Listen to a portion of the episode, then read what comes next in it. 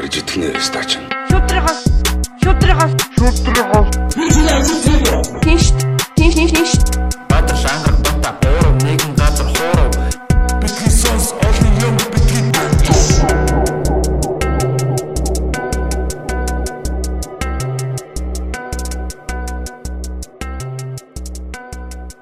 За сайн бацгаана UB Comedy Club-ийн студиэс. Та бүхэнд яг одоо яг одоо Битгий сонс подкастын 28 дахь дугаар хүрэхэд бэлэн болоод байна. Юу яцгаанда залуусаа UB Comedy Club-ийн чаналаар үзэж байгаад баярлаа. За битгий сонсогчд маань юу хийцгэж байна да дэлхий дахнаа сонсож байгаа а залуус маань коммент нэг хэсэгтэр саанаас сонсож байгаагаа бичээд байгаарэ тэгээд хамтдаа гоё тэ гоё амьдрцгаа ядэр гэж. За тэгээд манайхаа өнөөдөр бас анх удаага баг өглөө подкаст хийж явах шиг байна те.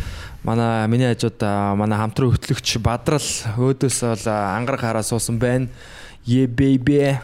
За юу яцгаанда залуусаа. Тайванда юу цаанда. Ойрд ойрд сонь сайхан юу болж энэ ажил Сайхан зөндөл болж штэ. ажил амьдрал те. За тэгээд сайхнасаа хуваалцаач. ойр дээр нь гуруулаа ингэж подкастаас хийгээгүй шүү. 3 дугаар баг хийгээгүй те. 3 дугаар зөрчилтэй явсан те. 3 4 дугаар ч яах. За тэгэхээр гуруулаас суусных бас нэг дотоод дотоод хэргийн асуудал ярьцгаая. Тий. Коммент моментуудаа те. Тий. Бас одоо цаашдаа яаж шалгаруулах уу их үү? Мгм. Ер нь манай энэ комментэр яагаад аа, комментэр шалгараад яг комеди үзсэн хүн байгаа мó одоогор. Миний мэдхээр нэг байгаа. Тэгээд над руу заалгадаг. Тэгээд Бас дээр нэг жоохон тий. уулздаг. Биш биш тийм биш. Нөгөө дээр залгаад тэг үзнэ гэж тэгжсэн. Тэгээ би за над руу хэлээрэй гэд тэгсэн. Тэгэл тэгэл тагуулсан шүү дээ. Үү? юм мэдгүй одоо тэгээд Окей. нэг хүн бол ихтэй үзсэн. Нөгөө нэг манай аваад орж инд үзсэн баха. Бөө. Нөгөө Окей. Судаанд байдаг залууг энэ дөө. Тийм манайхаа ирж үзэж байгаараа тэгээд хамгийн гол нь та бүхний комментууд бас тий аа яг хүмүүс бас биднийг сонсож байгаа юм байна гэдгийг бас мэдэгддэг маа. мэдэгддэг байгаа. За ойрд UB Comedy Club дээр тоглолтууд үнэхээр алган болж 8 сар бол угаасаа бүр битүү Тийм зуны үр шимийг бас тэ үнэхээр хүртэж байна. а live from UB Comedy цуврал маань тий одоо 8 дугаар та бүхэнд хүрээд одоо энэ зуны улирал одоо зуны улирлын цуврал бол ингээд дууссан байгаа. Тэгээд та бүхэн таалагдсан гэж найдаж байна. Live from UB Comedy энэ зуны баг хамгийн их үзэлттэй ер нь YouTube дээр Монголын хамгийн трендинг а, YouTube, Facebook дээр бас хам- хамгийн их үзэлттэй контент, видео контент болсон юм шиг санагдсан. Ер нь бол бусад өөр контентуудтай ер нь ингээ харьцуулаад харахад бол аа одоо жишээ нь Баярагийн нөгөө идрээ ах гэдэг бичлэг те Тийм. 400 баг 30 хэдэн мянга болцсон ч багш те. Миний нөгөө нэг э, хөмсөг хөмсөгний тухай ярьдаг FM-ийн нөгөө рекламны тэр бас 400 хэдэн мянга гарсан. Эдрийн видео 400 хэдэн мянга гарсан байлээ. Бид нэгээд видеонууд бас жижиг жижигээр тастаад гаргаж байгаа. Аа тэгээд манай ер нь одоо нөгөө шин залуучууд маань те одоо харьцангуй шин те одоо манай Бадрал Баяра, Баска те одоо Лавга байна. Аа золоо тэгээд одоо манай Жаки ч одоо уулын тим чин биш л. Мм. Тийм. Гэхдээ яг бичлэгүүд бол нэг тийм их цацагдж байгаагүй. Тэгээд ер нь Миний бичлэг бол анх удаа үзэж байна. анх удаага. Мм. Yeah. Үсчин гээд бас бичлэг нөгчтөрөөс цацагдсан байгаа. Тэ- Тэр бүр хуучны юу те. Тий. Сүлд жоохон өөрчлөлөөд бас дахиад ярьсан маа. Би жоохон санаа зовоолоо гал одоо энэ Юу нас. Бадрал одоо ингэ нэг юм хууч шинэ хууч юм аа л яриад их шинэ юм ярьж болдох юм уу гэсэн. Тэр яг зүгээр цацсан нь хуучин байсан шүү. Өөр шинэ ярьж байгаа. Юугаар цацчихсан юм? Өмнө нөгөө нэг Монгол лизээр шинжлэр гарсан байхгүй. А оригоороо. Яг Аа. Монгол лизээр гарсан юм л та тэгээд. Гэхдээ тэрийг яг орич нөгөө нэг заавалчгүй бүртгүүлээд нэг нэг Үзэж жоохон төвхтэй юм. төлбөртэй учраас яг одоо нөгөө яг Facebook дээр тавьснаас бол хамаагүй бага үзэх л та тий. Аа. Тэгэхээр олон хүнд хүрж байгаа. Яг тэр юу чин тэр жок чи одоо олон хүнд хүрэх ёстой. Би бас өөрийнхөө жок бүр тэдний бүгднгийн ингээ бүр өнгөццүүлмаар байдаг байхгүй. Тэр дээрсэн бүх юм. аа. Е. Манай Ангараг контент бол аягаа напарлаг болсон шүү дээ. Янз янзын хүмүүс өөр өөр болохоор хүмүүс ихнээс таньж байгаа бах. Аа. Тэгээ гоё байгаа даа тийм. Тэрнээс ер нь болоод э, юу гэдэг манай комедиан хүртэл нэлээд сайжирс тээ. Ливл бол бүгд тагсан гэж бодож байгаа би бол. Тий, яалчгүй. амар нөлөөлсөн. Манай клуб өвч тэр комедиануудын өвч тэр. Аа. хөгжил талаас бол амар гоё шийдвэр байсан. Тэгм бол бид чинь амар их зардал гаргачаад энийг хүмүүсээ таниулъя. Тэгээд өөрсдөө ингээ цаашаа хөгжийгээд үнгөөсөж байгаа шүү Тий. дээ. Амар том хоосоо харин зовлож байгаа. Юулээд юугаар дүүрэх вэ гэдэг нь бас тэгээд дүүрж байгаа тий. Одоо бид Мгм. тэгээ гоё байгаа. Энэ зам бол бас гоё. Тэгээ заал маань дүүрсэн. Тий. Бас нэг хэсэг яг яалчгүй нэ хаврын нэг юм хүмүүсийн нэг яг санхүүгийн хувь жоохон яадаг үе Дайны дараа юм уу. байдаг л та. Тэг яг нөгөө олон олон дайнд яг цохиулаад Тий. тэг цагаан сар Валентин, Мартин 8 тэгээд ер нь угаасаа нэг юм яадаг юм шиг хүмүүсийн бас хэрэглэнэ тэр яг зарцуулалтанд арай хомигдтiin юм шиг байгаа. Оо хандаг ах уу. Зум зум бол одоо мэдээж те яг олон улсаас яг одоо гадаадд сурж байгаа бас ажиллаж амьдарч байгаа залуучууд яг зуны амралтаар бас Монголдо ирээд те бас нэг яг нэг юм гоё нэг юм фрэш хүмүүс ирдэг л те. Тэгэхээр та бүхэнд бас маш их баярлаа. Одоо энэ 8 сард бол яг одоо их чинь яг маргааш Канада руу явлаа. Ах нь яг одоо ингээд яалаа те. Ховд руу маргааш явлаа. Аа ер нь бол яг ингээд ерөөс ингээд явлаа гэсэн хүмүүс бол их үдсэж байгаа. Тэгээд та бүхнийг бас яг те аа буцаад одоо эн чин одоо жилийн бараг 75% 4-ний 3-ыг бол ингээд жилийн чандад өнгөрүүлж байгаа. Та бүхнийг бас явхаас өмнө бас жоохон ч ихсэн инээд бэлгэлээ те. Аа тхийг өсөж байгаа. Тэгээд одоо жишээ нь Idris Fresh Night бол дараа 7 хоног нэг тоглохоор одоо энэ зуны сүүлчих гээд 10 дахь. 8 дахь нас аахгүй. Аа тийм. Тэгсэн чинь тэр нь амар хурдан дууссан бүр баг 2 өдрийн дотор ч турх гал. Тэгсэн чинь яг дахиад нэг нэмсэн л дээ. 20-нд нь өмнөх өдөр нь. Тэгээ тэр нь бас дууссан. Тэгээд аа энэ 8 сард бас Gentleman гэдэг гоё шин төрлийн шоунууд бас хийж байгаа. Тэрэн дээр бол манай комедигийн одоо Gentleman-ууд те гарч бас илүү юм класс байдлаар илүү бас Одоо илүү wine таатай. тийм Тэр гоё тэр гоё шоу. Хүмүүс бас Тэгээ атмосфер бол амар гоё болтго л доо тий. тийм Бүгд нэг тийм классын хувцалцгаацсан. тийм Маш цайны. Аа, тий. Хүмүүс бас ирж үзэж байгаа хүмүүс тэр нэг оройгоо хүндлээд бас гоё ингээд бас альбны хувцас пижактай тийм үү юу гэдэг даашинстай тийм гоё хувцалж ирж байгаа надад гоё ба штэ бас. тийм тэр шоуг бол одоо манай баяраа те тий. битгий сонс подкастт бас орсон байгаа. Манай баяраа Чингүнэ хоёр санаачлаад бас хийж байгаа яг тэгээд өөр чин за ер нь Энэ тэгэл тийм энэ 3 удаа л явах уу? Джентльмен. цаашаагаа явж болно шүү дээ. Хүмүүс ир хүсэж дээ те нэг. Тийм. Бас нөө нэг өөр бас дараагийн шоунууд бас яригдал байгаа тий. Мгм. Dark Knight үлээл янз янзын шоунууд бас яригдал хэлээ тий. Dark Knight аа Тий. Ирээдүйн цаг дээр шүү. Тийм тийм. Тий. Одоо нөгөө яг хаа нөгөө яг харанхуй хар шин гэж юу эсвэл нөгөө харанхуй хөлөг баатар гэдэг шүү. ер нь жоохон нөгөө юм юм dark dark юмор Аа. гэдэг талаасаа ер dark joke-нууд ярих юм шүү. Damn. Гүнзгий яхнууд юм шүү.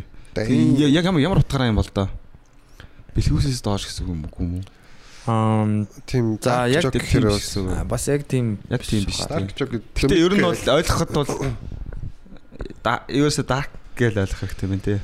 Тийм яг энэ юун дээр яг юу гэж ярьсан мэдгүй л dark гэхээр ер нь бол заавал ч бэлгүүснээс доош биш зүгээр яг амьдралын юм муухай гашуун үнэн мөннөр ч гэсэн гэж joke хийдэг. Тэд нар чинь dark joke байхгүй. мгм. Яаж ялах юм. тийм янз бүрийн л ер нь Тийм. янз бүрийн л юм торших Тэр хиний joke лээ нөгөө гарнаас нөхтлөөд явах гэсэн чинь нөгөөх нь гаргүй байсан болохоор хөтлж яваагүй. ёо цогоо ёо Цогог өглөө. маа цогоо бол зүгээр бас dark шүү. хүнчтэй тий Тий. Үхртэй жок мок байна тий. Гаргүй охин тавьчихэд. вау Отгоогийн бүр нэг амар joke. Тэрийг одоо ярьж болох юм байна. амар dark жагнуудтай шүү. Отгоогийнх бол амар. зүүн зүүн жагнуудтай. Тэр за хүний жокийг бас яг тий яг нэвтрүүлгээр шууд яриад яхаа Мгм. а Тийм. гэхдээ яг янз бүрийн гой гой юунууд бол байгаа л да одоо гой шоунууд а одоо бас яг хичээлийн шинэ жил эхлэх гэж байна тий а залуучууд бас гой юунууд а, шоунууд бас оюутан залуучууд тий бас ер нь тэгэл нэг юм 9 сар гараал нэг жоохон арай нэг ажил хэрэгч болдсон шүү дээ тий. Зун бол бас нэг жоохон налаад жагаад. Тэр үед зориулсан бас гой гой шоунууд тийм Live from UB comedy энэ зун бол яг ялчгүй яг яг хоо яг бүр одоо супер гэж бол миний одоо яг өөрөө яг төсөөлж ирснээс бол аа яг яг төсөөлж исэн шиг угаасаа ямар ч юм болдгүй л дээ. Жохон өөр болчдөг. Тэр нь одоо муу гэсэн үг биш. Гэхдээ Live from UB comedy энэ зуных бол үнэхээр яг манай хувьд бол яг юм чанарыг ингээд ахиулсан гэх юм уу? Тэгээ энэ чинь өөрсдийн бидний продакшн байгаа даахгүй. Ямар нэгэн одоо телевизээр биш те. Өөрөөсөө яг манай AFE гэдэг Asia's Finest Entertainment гэдэг аа одоо тэгээ UB comedy-гийн хөрөнгө оруулалттай компани байгаа шүү дээ. Тийм. Тэд нэр өөрсдөө ингээд бид нар хийгээд продюсерлаа те. Хөрөнгө мөнгөний бас одоо Nomad Pictures-тай хамтарч гаргаад ингээд бас контент хийсэн гэж бодоход бол хангалттай бүр яг сайжруулсан гэж бодоод байгаа. Тэгээ тэрнээс өмнө ч одоо нөө тайз майзаа засаал клубээ хүртэл янзлал тэгээ манай ангараг энэ төр бас те. Нэг комедийн сэтгэл зүгөө бас амар бэлдсэн. Тийм комедиануудтайгаа бас ер нь тэрэн дээр бас чухал байсан л да яг нэг тийм зум бол ер нь чухал байсан л да те. Тийм. Ялчгүй л. Rise of UB comedy. Харин тийм тэгээд одоо бас намраас бас дахиад бид нэр хоёр дахь одоо гурав дахь уйлрал болчихж байгаа. Намрын цоврал зурлаа бас хийхээр одоо ингээд төлөвлөөд байж байна. Тэгээ та бүхэндээ ер нь энэ ер нь stand up-ыг ер нь байнгын гоё чанартай нийлүүлж байхаар ажиллаж байна. Тэгээд ер нь тэгжээж ер нь өөрсдөө бас ингэ шахажээж те Тийм. шин юм гарна одоо сайжрна шин шин залуучууд гарч ирнэ. Аа тэгээд зөвхөн одоо юу гэдэг нөгөө нөгөө хэд нь гараад тахгүй те шин залуучууд байн гарч яадаг. Ерөөсөө Newbie Comedy Club гэдэг чинь ерөөсөө л ингээл хүмүүсийг stand up-аар ингээл байнгын хангаж яадаг те бид нар чинь бас тэгэл байн гараад ах юм бол бас уйдгартай болчих те. Тэгэхээр яг гой гой юм залуучуудыг бас одоо манай баяраа байна те. Одоо бас хүчтэй бүр пүн гэж зохиж гарч байна. Панчлал гараад ирж. Ялчгүй бокс ч юм дээ. Аа тэгэж Тан тан тан. Одоо дараагийн сизон дээр бас ангараг орох болно. Манай бас үзэг үзэгчид бас ангарагыг жоохон тийм комеди ер нь нэг төсөөлдөг байхтай яг хийж байгаагаар нь Манай өчтөр хоёр үзсэн хоёр найз ангарч подкастын сонсоод ер нь нэг тийм нэг сүртэй ярихгүй байх тоо гэж бодсон чи айгүй хөөрхөн ярьчт юм биш тийм ээ гэж яриадсан шүү ангараг. Баярлаа. Хүлээлтийг доогоор тавьсан байна. Тийм. Тийм тэгээ а одоо болохоор би энэ нөгөө а урлагийн өнгөд бас одоо өөрийнхөө жоохон хувийн юг хувийн карьер гэх юм уу те. Тий. Нэг хэсэг бол яг нэг хувьсгалын карьерийг бас амар хөөлөн штэ. Тий. Тий. Төмөө олныгаа Тий. манайхаа тэр гэж. Тэгээд stand up comedy бол яалчгүй бас яг а, хувь уран бүтээлчийн урлаг л та. Тэгээд нэг дандаа нэг хамтлаг шиг бас байгаад иж болохгүй те. Тэр бол жоохон буруу юм шиг санагдтыг яг тэгэхгүй нөө хүмүүс нь хариуцлага алддаг байхгүй юу? Одоо яг те нэг заавалчгүй нэг долуулаа вэж иж нэг гой шоу болдог ч гэдэг юм уу те. Тийм тэгэхэр ч яг нөгөө чинь stand up байхын утга учир нь байхгүй болчихж байгаа юм. Тэгэл яг энэ чинь хөгжих тусам яг хувь артист нь юу болол те одоо брэнд болол тэг өөрөө нөгөө клуб яг заавалчгүй нэг клубтэй биш те ер нь хаасаагүй тоглоал явж идэг. Одоо жишээ нь Дэйв Шапелыг харал та те. Дэйв Шапел бол одоо үнэхээр комеди домог ихгүй амьд амьд домог тэгээд жишээ нь хаанч очсон фэнүүд нь байж идэг. Өөр ингэсэн одоо үзэгчдтэй. Тэгээ ямар ч комеди клубд очиж ярьдаг те. Тэгэхгүй Дэв Шапел зөвхөн одоо нэг комеди сторд ярьдаг тэр гэдэг ч юм уу нэг тийм тийм ойлголт бол байдгүй. Тэгээд аа яг уран бүтээлч гэдгээрээ аа яваад өөрөө хөгжөө те. Өөрийнхөө брендийг босгоод тэгээ явах хэрэгтэй байдаг. Тэгээ би бас яг тэрэн дээр одоо энийг бол нэг хүн амьтанд яриаггүй л те. Одоо подкастаар сонсож байгаа та бүхэнд бас зөв сонирхуулахад цаашдаа яг өөрийнхөө яг энэ юг хөгжүүлээд явъя гэж бас бодож байгаа. Урлагийн хүн гэдэг.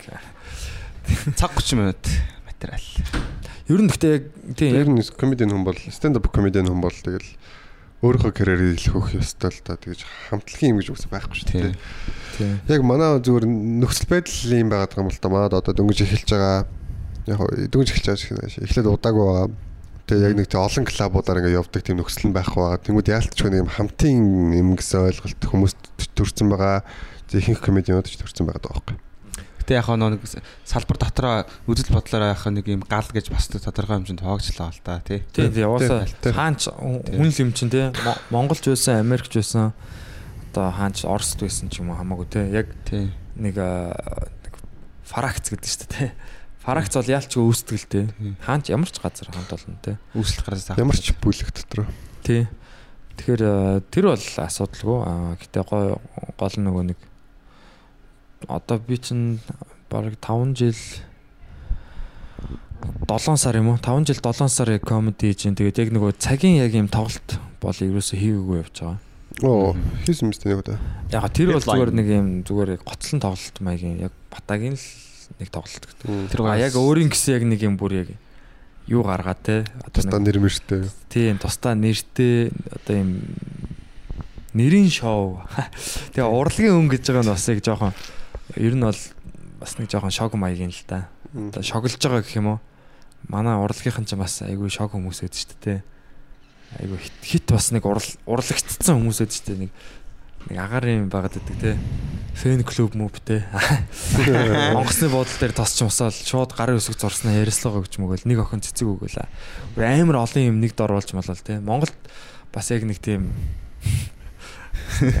агарын амьдралтай хүмүүс байдаг шүү дээ те. бас байна байна. Ганц биш ч жоо. Тэгсэн мөртлөө нэг сонь сонь реклам тоглолцсон явж байдаг те. Яг царай төрхний хувьд тэг. Хэцүү хэцүү. Тэгээд тэгтээ ялч гоё л доо тэгээд Царай төрхний хувьд яг чамтай адилхан болж таарсан тест. аа бас аа, тэгээ ер нь нэг тэгээд тийм байдаг Би те. тэрийг арч. Монголд гэхдээ амар олон олон стандар байт юм л шүү дээ. Яг соёлын тэргүүний ажилтан цолтой хүмүүс бол амар их байт юм л. Та нар ер нь тэр цолыг юу гэж боддог вэ ер нь? Солин уу? Тий. Тэр цолыг боддог. Өө тий ер нь жоохон үнцэн муутай болоо гэж боддоо шүү дээ. Яг- үнэхээр бол Яг нэг нэрнийхээ хажуу гавья тэгэхээр л амир гэж боддог би бол. тийм гавья бол бас том цол. Яг Том цолын шүү. төрийн хүндэт хүндэт цол гэж явд юм лээ. Одоо жишээ нь гавьяат тамирчин тий, гавьяат аа, жүжигчин аа гавьяат аа, Монгол улсын баатар, хөдөлмөрийн баатар одоо юу гэдэг одоо аж үйлдвэрийн хийрээ. ажилтан алтан гадсуу алтан гадс чинь бас төрийн төрийн юу баха.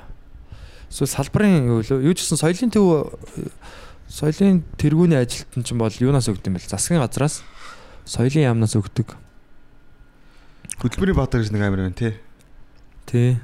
Тэр гавьятаас том бах тий. Одоо тийш гавьятаас том шүү дээ. Гавьятын дараа авдаг юм билээ. Ер нь гэхдээ хүндэт цол гэж явд юм бэлээ. Төрийн хүндэт цол. Тэгээд Тэгэхээр тэгэхээр ер нь стагаас эхэлдэг юм шүү. Магадгүй зүгээр яг хөдөлмөрийн баатар гэж яг урлагийн урлагийн салбарын соёл урлагийн биш байгаас тээ. Хөдөлмөрийн баатар. Тэр хоёрыг яг их том баг гэж харьцуулах одоо. Хоёр өөр өөр юм техник харьцуулж хөлтэй юм болохгүй. лээ тий хөдөлмөрийн баатарыг. Оо, тийм үү? өгдөг тий. Спорт техникт бол өгдөг хгүй юу? Спортын Хөдөлмөрийн гэдэг. баатарыг. Гавьятаа өгснийхаа дараа л өгд юм лээ. Аа.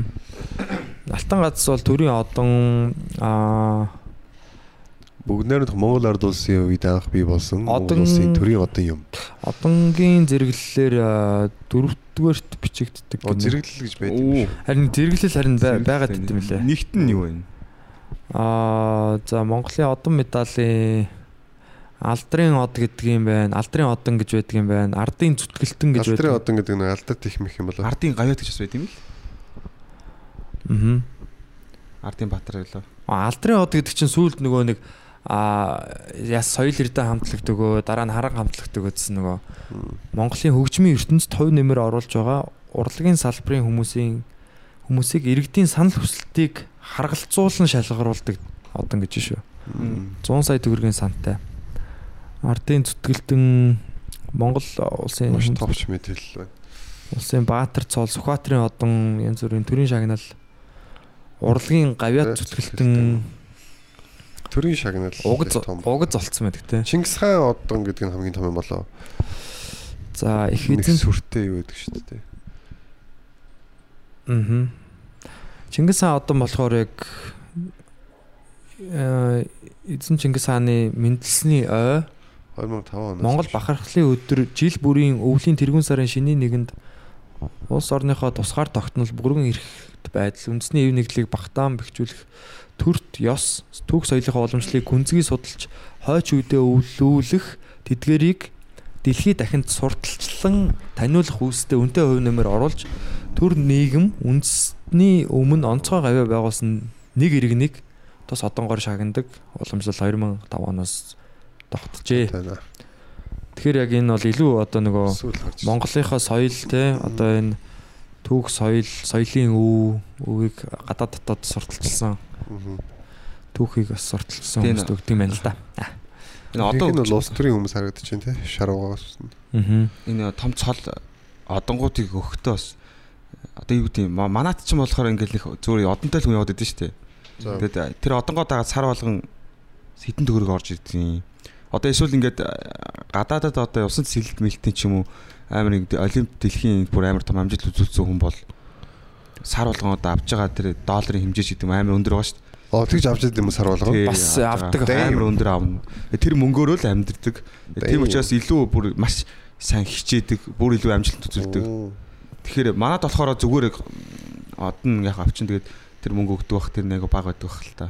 Тэгээд тэр нэг юм үн цэн ингээд яг ямар хэлбэртэй ч явах хэвээр яг өгөхөдөө бас ингээд бас амар те өндөр шалгууртай ч юм уу. Зөв нэг ерхэлж гарч ирэл тааргаад байт юм уу гэж ажиглаж байгаа ш надад бол зөв. Сонсноор болохоор Яг өгсдөө л доо. Тийм яг зарим хүнээ олж байгаа зарим хүнээ олохгүй ч магадгүй. одон модонтой хүмүүсийн хүүхдүүд нь ер нь их тэр тал дээр шүүмжлэлтэй ханддаг юм байл л да. Энд тийм сошиал медиаар харж байхад энэ тим комментүүд би олон уншижсэн. Яг ийм юу ч одоо өмнө тим тим юм байдгүйсэн. Манай аав одоо тэдэн жил ингэж яаж яаж ийм одоо авсан. Тэгтэл одоо ингээд хин ч хамаагүй гарч ирэл авчдаг болцсон байна гэсэн комментод уншижсэн. А бас нэг урлагийн тал дээр те одоо зүгээр ингээд нэг мөө юу ингээд авчдаг болчихжтэй гэсэн сонсогдчихсэн. Тэгэхээр Тийм үнхээр хөдөлмөрийн баатар үнхээр бодиттой байгаад авсан хүн бол тэрэндээ тарсан бас мөнгийг аваад тэрнээс илүү цаашаа ингээд ирчлэгдэд хийх ёстой л доо. Тэгвэл тэрийг зүгээр одоо тогтмол мөнгө өгж ийн Урамшууллаа. бас гоё тий. Тэгэхгүй л зүгээр Үнэхээр бэлэг гавьяатай хүн бэлэг гэж л байгаа. байгаад байсан байгаа байхгүй. Тэгээ тэр мөнгийг авахын тулд хүн бол яг үнэхээр бест байх хэвээр үнэхээр шилдэг байх хэвээр л Тий. зүгээр ч. Гадаадын жишгээ штэ. Тэд нар бол нэг амар манайх шиг гавьяат маяг хөдөлмөрийн баатар матар гэж нэг шалгаруулт юм шиг байлаа. Гэтэ яг хийсэн гавьяаг Аха. усаас тэр яг медаль тэр яг хийсэн юмар яг үнлээд тэгээд мөнгөнд байг өгч өгдөг. Манайх ч одоо яг энэ энэ болохоор яг яг энэ одон медаль өгдөг аа яг энэ одоо юм чин одоо шагнал гардуулдаг те уламжлал гэх юм энэ юу бол яг энэ одоо яг юутай Орос Оросоос л ер нь орж ирсэн юм шиг л л те. М, одоогийн нэршлүүд нөө. Тий одоо Ардын Баатар одоо народный артист гэдэг л те. Ардын гэдэг бол яг нөө Republic байсан үеийнх нь юу л ах л та тий. Тийм ардын. Тэгээд одоо энэ нөгөө ер нь их их одоо медалууд бол тийм байгаа. Гэхдээ ер нь тэгэл өмнө Цол хэрэгм гэж бодсон шүү дээ. ямар ч үед тэгэл хүнд цол те хаан ван одоо юу гэдэг юм бэ? Айгу сүртэй нэрнүүд байдаг шүү дээ. Ямар ямар яагч, трийг тгийгч, Тий. тас нэг дарагч, ямар юуны юу гэл тэнгүүд Аа. тэднэр нь бол зүгээр л нөө нэг айгу захиргааны хувьд амар гоё юм баахгүй. Юу ч өгөхгүй өрнөө нөгөө хүнд ингээд амар өөрт нь гоё мэдрэмж хүнд. тий. Зүгээр айгу гоё нэр ингээд зүгээр нэрнийх нь өмнө тим нэр уншина. Тэнгүүд тэр төр засгаас ямар ч тийм алдагдал гарахгүй байгаа нэ тэр нөгөөх нь бүр ингээд өөрийн шагнасан үндэ илүү үнэнч болдог ч юм уу тий. Зүгээр л түүх уншиж хахад бүр тэр айгу сэн сагддаг байсан л да. Яагаад ингээд зүгээр ингээд нэр өгсөний төлөө яагаад тэрэнд ингэж дагаар ороод байгаа юм? Яагаад ингэж байгаа зүгээр тим нэр авахын тулд энэ хүнд яагаад дагаар ороод байгаа юм ингээд. Тэнгүүд яг сүулт талаар ч юм уу. Жишээ нь яг ямар ямар нэр өх үү? одоо тэгэл би яг тодорхой нэрүүд санахгүй л байна л да. Тэгэл нөгөө баруун өнгөр нь одоо ингээл богдыг чөлөөлөхөд баруун өнгөр чи ямар нэртэй болчлоо бас амар нэр мэртэй. Аха. Ямар баатар матар үлээ. Аа тийм Баатар цол мол болоо. Тэгэл тэр бодоод хахад зүгээр юу л юм хүн ер нь магтаалаас татгалзахад тэр нь амар сул дараа магтаалын өмнө хүн ер нь амар сул дараа юм шүү. Аа. Ялангуяа тэр магтаал нь жоохон make sense одоо жоохон үнэмшилтэй байх юм бол Бүр итгээд болчдөг. ер нь жоохон л үнэмшилтэй байхад л болчдаг. Ер нь хүн өөрөө яг магтаалыг нэг тийм үүсэх гэж оролдоод байдаг нэг тийм аль болох хүлээж авах гээд байдаг. Гой гой байгаад идэв те. Тийм учраас Яг хан мөрөх мэдэрдээд идэв те давхар. яг хэлээд. тийм л дээ. Бас хит одоо буруу хүлээж аваад ялангуяа хүүхдийг ингээд багаас нь магтаад нь штэ тий. Тэнгүүд ингээд магтаал нь бол өөртөө их итгэл өгж байгаа хөөе. Тэр энэ нэг сайн юм улам их хийх ингэж одоо Урамшуулж байгаа. урамшуулж байгаа. Тэгсэн хэрнээ ингээд хитрхи их магтаад байгаа хүүхд магтаалаас хараадуулаа шаачдаг. Магтаалын төлөө явдаг. Тий. За хамаатан багийн. Тэгээд ингээд ямар нэг юм хийчээ те сургууль мургуул дээр гараад ч юм байна. Нэг юм хийчээд ингээд хүлээгээд идэг магтаал хинээс ч иргүү тийм байгуучууд ингээд бухимдаад ингээд яг Тэрэндээ бараг- сандраа те. Хямар Хурдарч зумраад Басны талаас хүн ингээд хүүхдүүд ингээд мөрөөрөө юм хийгээд яж хат хүмүүс нөөт нь магтаад байгаа гот би илүүсээ хичих хэрэгтэй гэсэн бодлооч ирээд Тий. тэгээ ингээд хүлээлт үсээд хан босгоод тэрийг өөрөө очиод мөрөд. өөрийгөө ярьж шít. Гэхдээ би яг би энийг бол амар олон жил тавьж байгаа. Тэг яг сая саяхан яг болсон явдлаа шүү Би дээ. саяхан үгүйс одоо би хан мөрөх гээд байна. Бэлдэхгүй бол өстой болохгүй нэ гэж явж байгаа л Зөв зөв. фейкцаа. Нэг жоохон ийм хэрэгтэй шүү дээ дээшээ доошоо ингээд wave те. Одоо тэр нэг ийм юу дээ. Харж заснаа нэг нэг юм хоёр шаариг заяа ингээд нэг нь болохоор юм шулуухан ингээд доошоо ингээд Өнгөрч байгаа юм. өнгөрч байгаа. Нөгөөх нь юу лээ? Нэг ийм ийм замаар явж байгаа. Ийм замаар явсан хамаг хурдан гэд яг очиж тийм байлээ. Яг ингээд дэвшлэгдээд Шулуун замнаас илүү шулуун замаасаа хурдан тулах замд гэд яг нөгөө доошоо уруудахтаа ирчээ аваад дээшээ гараад ингээд илүү хурдтай ингээд очиж байгаа нэг тийм бичлэг байсан. Тэгээд тэрэн дээр зүгээр яг яг хаа бас инерцээр одоо тэ инерцтэй эрчимч авж байгаа физикийн л юу байх л та. Гэхдээ нэлээд тэр өнцгүүдийг нэлээд нарийн тодорхой тооцоолсон бижиж гэж явж байгаа хэ тий. тэгээд гэхдээ яг тэрнээс зүгээр ингэж тайлбарлаж байгаа нь ер нь хүн ингэж дээшээ доошоо яж ш тэ аа илүү одоо юу гэдэг юм аа Хурд явах юм байна. Тийм одоо хол явнаа, хурдан явнаа гэсэн тийм аа одоо зүүрлэл гаргасан мөлий. Соёлын тэргүүний ажилтан хүндэт тэмдгээр одоо шагнахад дорд дурдсан болцлыг харгалзан үзнэ гэж байна. Энэ одоо боловсрал соёл шинжлэх ухааны яамнаас аа, одоо ер нь бол яамны шагнал тэгээд соёл урлагийн салбарт 20-оос доошгүй жил ажиллаж соёл урлагийг хөгжүүлэх, соёлын өвийг хамгаалахад бодиттой хувь нэмэр оруулсан. Оо наа чи бол их том шалгуур шүү. 20 жил 20 гэж жил тий. гэдэг чинь. Тийм 20-оос доошгүй жил гэж байгаа хөөх тээ. Амжилт уран бүтээл тойруулан аймаг, хот, улсын хэмжээнд нийтийн хүртэл болж үнэлэгдсэн. За. Тэгээд олон улсын хэмжээний соёл урлагийн их наадам, уралдаан үзэсгэлэн номын яармагт оролцож онцгой амжилт гаргасан. Аа ажил мэргэжлийн ур чадвар, үйл ажиллагаа, мэргэжлийн төвшин нь сүүлийн 5 жилд А, Б үнэлэгдсэн. Төрийн албан хаагчийн ёс зүйн зөрчил дутаг гаргаж байгаагүй гэдэг. Иймэрхүү одоо болцлуудаар аа, бас харгалзаж Хамгийн том шалгуур нь 20 жилийн юм байна тий. Тэгээ 20 жил тэгээд 20 дээрэс жил нь- эдрийг хийж чадахгүй бол угаасаа тэгэл хохно шүү дээ. Тэгээ олон улсын хэмжээний бас соёл урлагийн наадам оролдоонд 20 жил бас оролцож тий. тийм. хугацаанд амжих байх. Гэхдээ яг нэг 20 жил болоогүй хүмүүс бас ста болсон байдаг те. Тийм шүү дээ. Яг Зөндөө өстэй. 18 та хүмүүс өгш байгаа. Тийм баг төрхөөсөө өмнө соёл урлагт бас зүтгэжсэн хүмүүс. Манай ихч нэг тамирчин 18 байхгүй. хүн байд юм уу? Бисээ жок болооч. Аа. Манай ээжиндүү тамирчин байхгүй. Тэгээд э, 23 настайдаа гавьяа тавсан байхгүй. Вау. Тэгэхээр дагалдаад нь автобусанд үнгүй явдаг үнэлэх өгд юм билээ. Тэрийгэ бариа явж байгаа тэгээд автобусны кондуктор хураалгацсан гэсэн.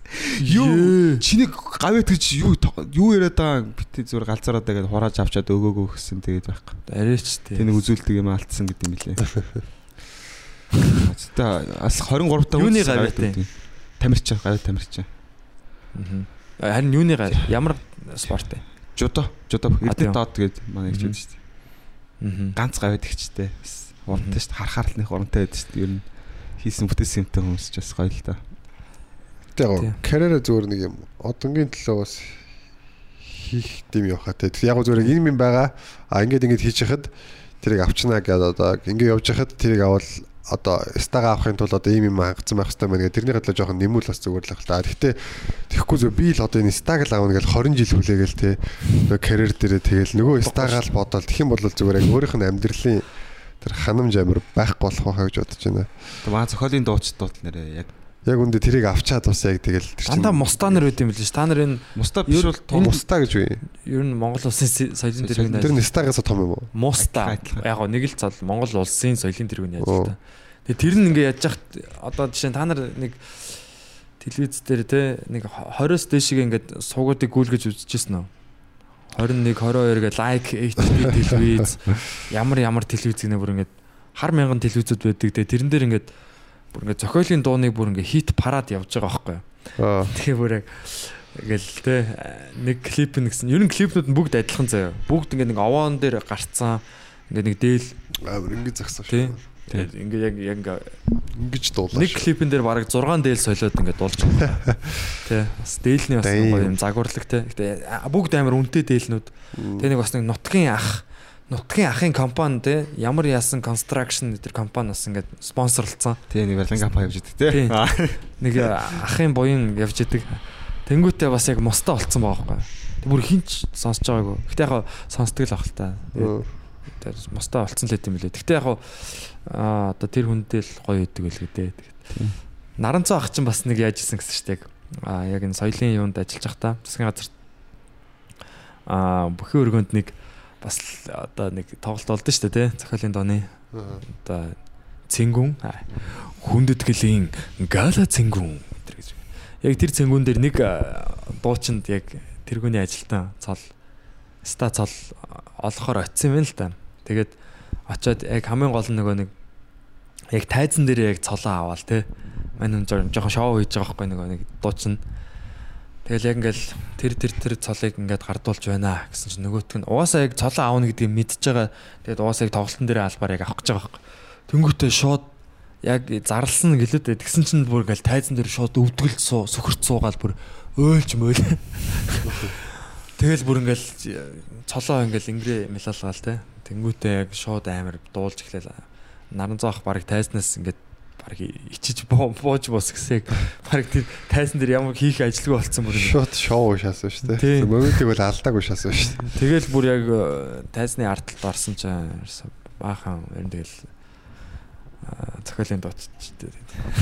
Тэгэл ах тэгэл нэг жоохон бантаал гараа явсан. Ингээд надад тэгж ирсэн.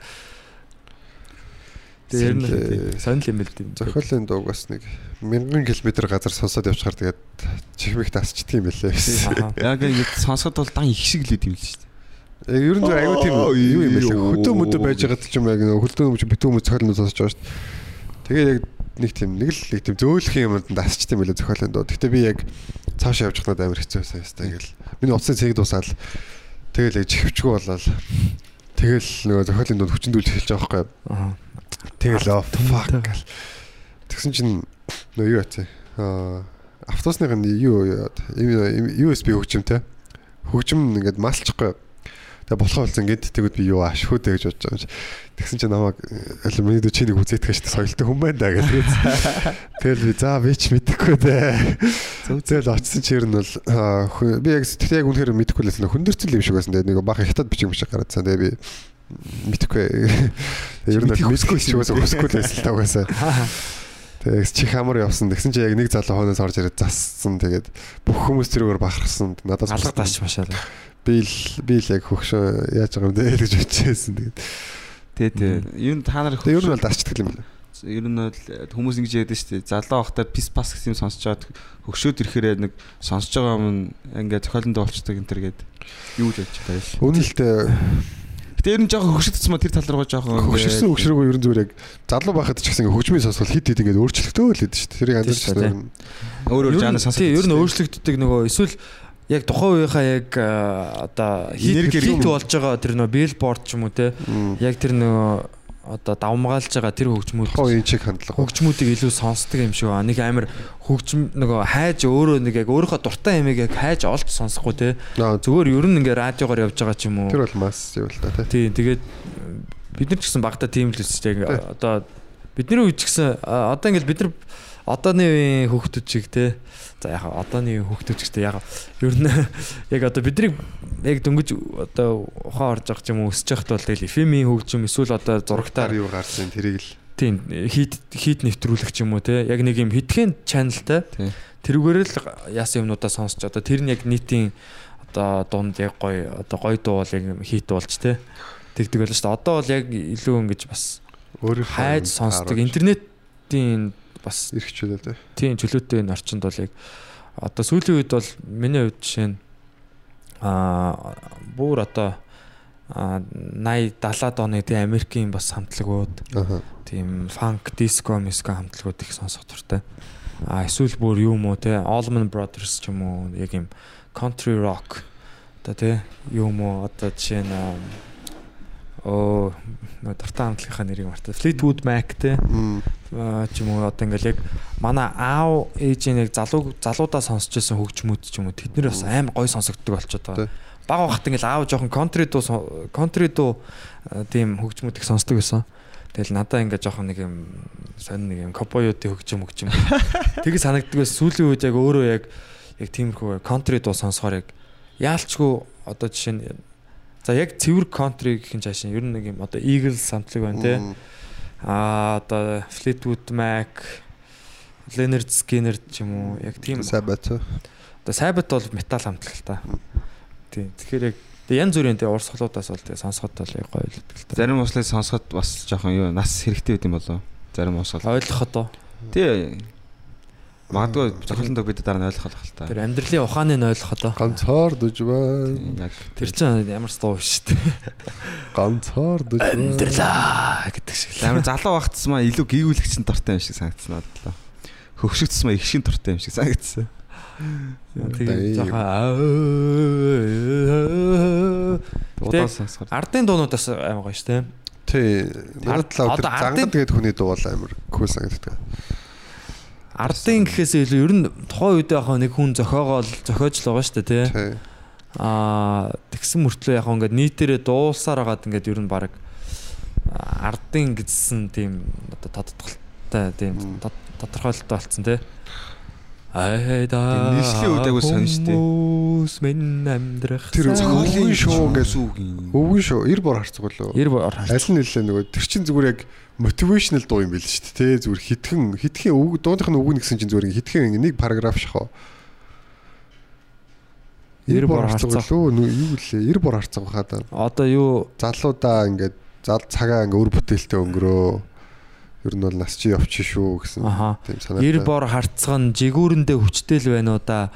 Идэрхэн залуу насанд нь даанч ажилчгүй явлаа да. Дайм тийм үү сте. Ай хөөрхи алдраа минүзээ арслангийн зулцэг ууландаа хүчтэй л билүүдээ. Амрагийн хоёр сэтгэл аль алиндаа асрамжтай л билүүдээ. Аяа хөөрхи алдраа минүзээ сайр шандын усыг шахавч бардггүй л билүүдээ.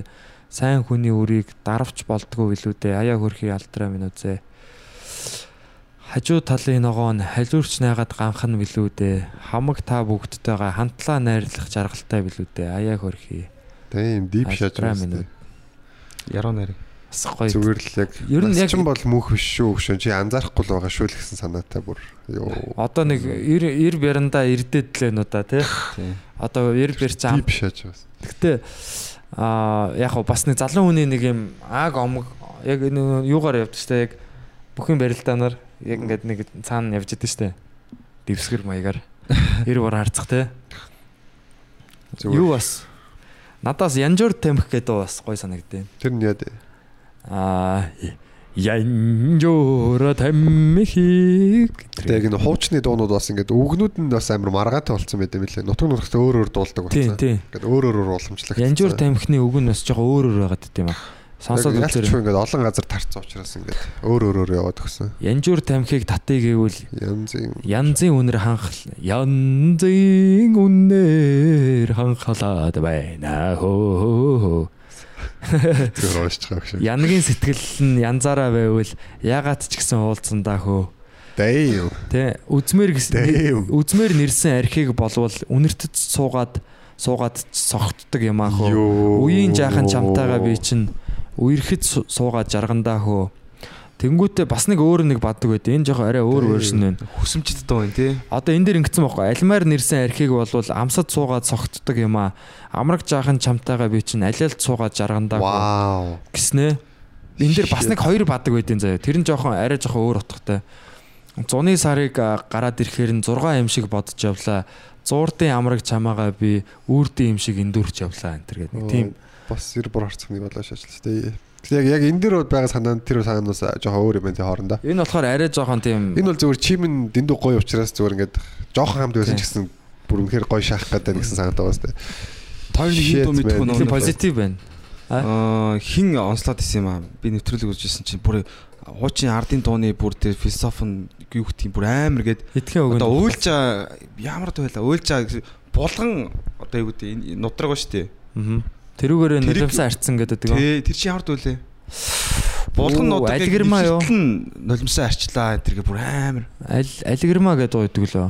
Нэвшрэх гэдэг үг яагаад ч Гэхдээ булгач усны амьтан шүү дээ. Тэгэхээр чинь ямар ч тэр ус. нэр бишээ зүгээр нэг юм архины үнэрт нэвширсэн юм шиг санагдав. Хүмүүсийг нэг нэвширсэн архич юм. Андарч шүү. Нэвширсэн гэдэг нь надад амар идэ санагдаад байна. На юу алигэрма юм болоо.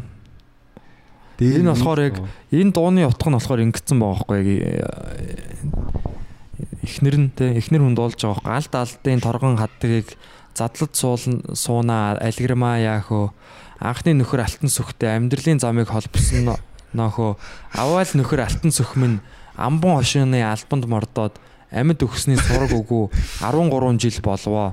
13 жилийн дотор андуу зөрүү явсан болвол асар дээд тэнгэр минь ами минь гартал нэргээрээ а хорвоо өгөөж нутаг минь хорог то- тойрмын хүндийдөө хоол ундны ус усны маань холцол өгөө аршаана хөө малчин унд удамц зарцын охин алхирмагийн бие хөө манхан талдаа заяагаад төрж өссөн газраа хөө агаар тэнгэрийн нар минь элчин болоосоо бие минь хөө амраг хонгор хүүгээ дулаалж явахсан бие минь хөө За за жоо уйдгартай болоо шүү. Үгүй зүгээр байна. Алуу Уудам дэлхийд дураар довтлох салхи салхинч болоосоо би юм нөхөө учирсан хонгор хүүдээ хүрээд очихсан би юм нөхөө.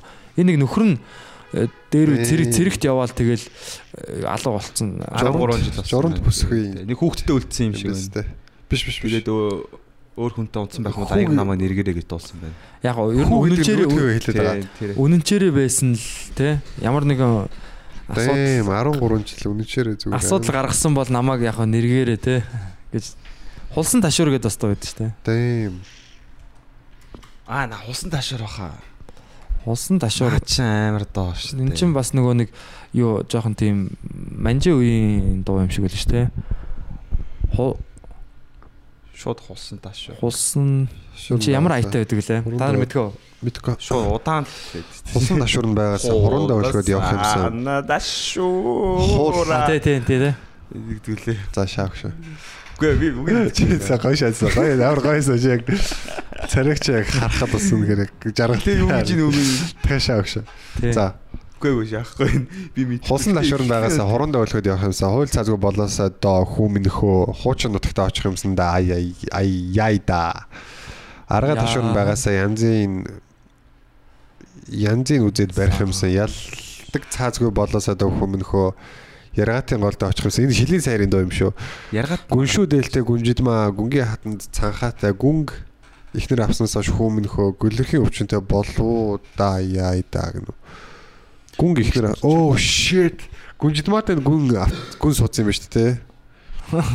Shit тэнгууд нөгөөд нь гөлрөө. Shit. чинь эрхчлөө хөсөмжилсэн доо юм Дэм Тийм. тэгтээ зүгээр энэ энэ poetry зүгээр юу амар гоё байгаа сте зүгээр маш богинохон санаа. шуур гэж бодлоо хулс. Зүг ингэ ширхэг үг нь хүртэл ингэ юм дими өнгөрөхгүй бүгд ингэ нектаршуулсан ингэ амар их утас наавалдаг. Сая одоо зүгээр хитгэн мөр юм уушгаад л амар их юм ойлгогдчихж байгаа сте. Хамаг киноны зохиол юм шиг.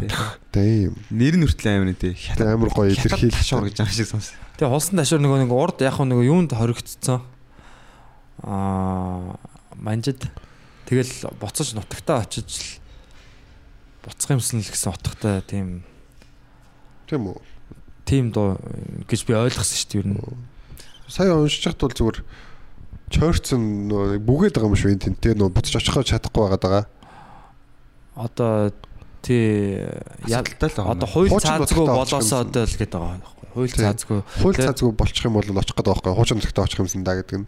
Харин тэгээд ямар хууль цаазын нэг юм орчод болох юм байгаа тий. Окей. Аа тэгээ ардын дуунууд яалчгүй яг ардын гэдэг чи яг нөгөө нэг одоо эн чинь ерөөсөө хуучрахгүй байх гэсэн үг шүү дээ тий. Классик одоо монголоор бол одоо англиар бол тий нэг классик best of the best. аа. Яг үнэхээр л шалгарсан учраас ингээд одоо хүртэл явж байгаа. Хамгийн гол нь шигшигдэж ирсэн байхгүй. Цаг хугацаагаар шигшигдээд одоо ирсэн гэдэг чинь хамгийн чанартай нь ирж байгаа байхгүй.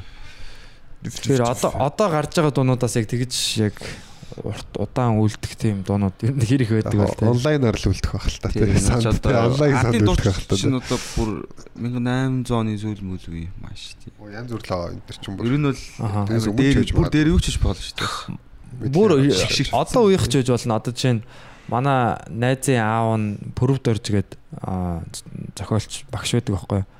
Тэгээд Архангай аймгийн Пүрэв аа, дорж. жаргалант сумаас тий Аа тэгээд аа одоо юу ихийн ээжийн хайраараа ижийнхээ хайраар гэдэг тийм дуу гаргаж ирсэн.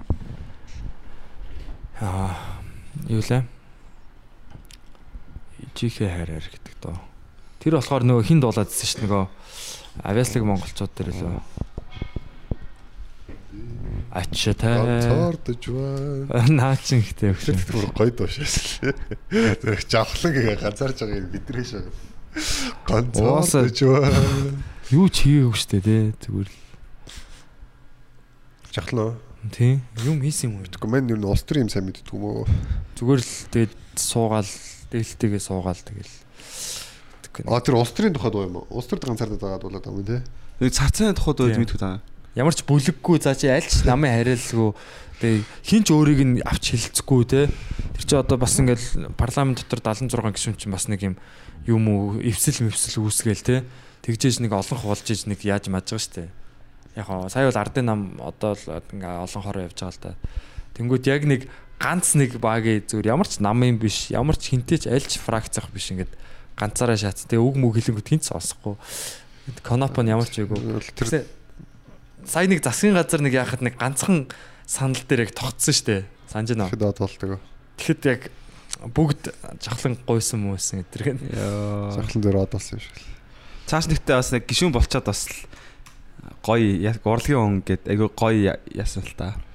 Тэг яг сэтгэл нь бол Морио ингээд орно их орно гэсэн сэтгэлтэй л юм шүү. Тэг яг тэр болчихоо. дүрмийг сайн ойлгохгүй юм шиг. Тоглолт хийж байгаа болсон шүү дээ. Урлагийн цаана ондоо юм лээ. Нөгөө хэд нь эвүүж оцсон юм байгаа. Хөө нөө чи мортогоо ороод ирлээ. Тэгээ Шоу штэ тэгэл тий. үхэр тэргээр явж маагаал тэгэл.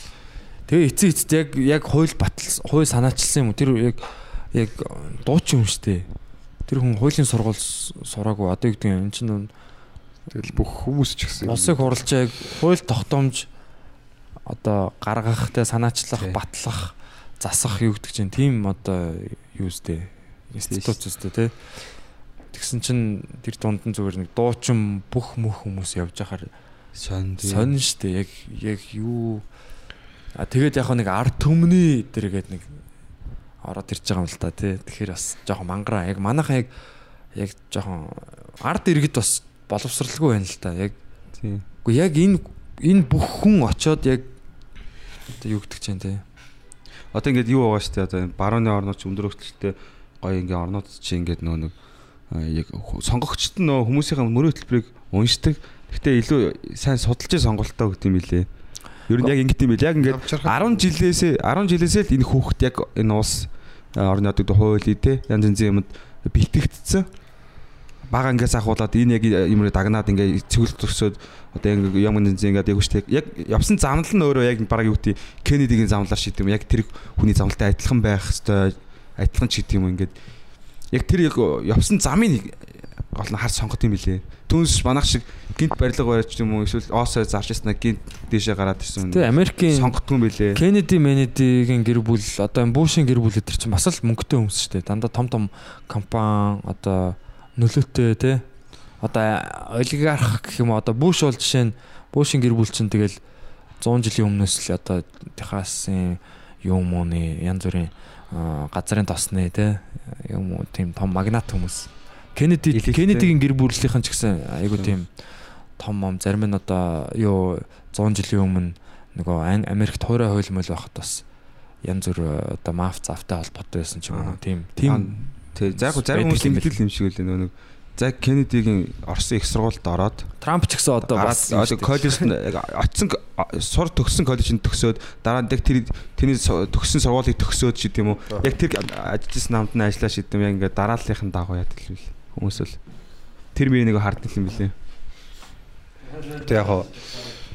окей Тэгэхээр манайхаа нэрээ сонгогчийн юу айгүй хэцүү те сонгогчийн боловсрал тий ерэн зөвөр иргэний боловсрал гэж хичээл 10 жилд ордог штэ. Тэн дээр энэ хууль эрх зүйн тухай мэдлэг өгмөр байгаа.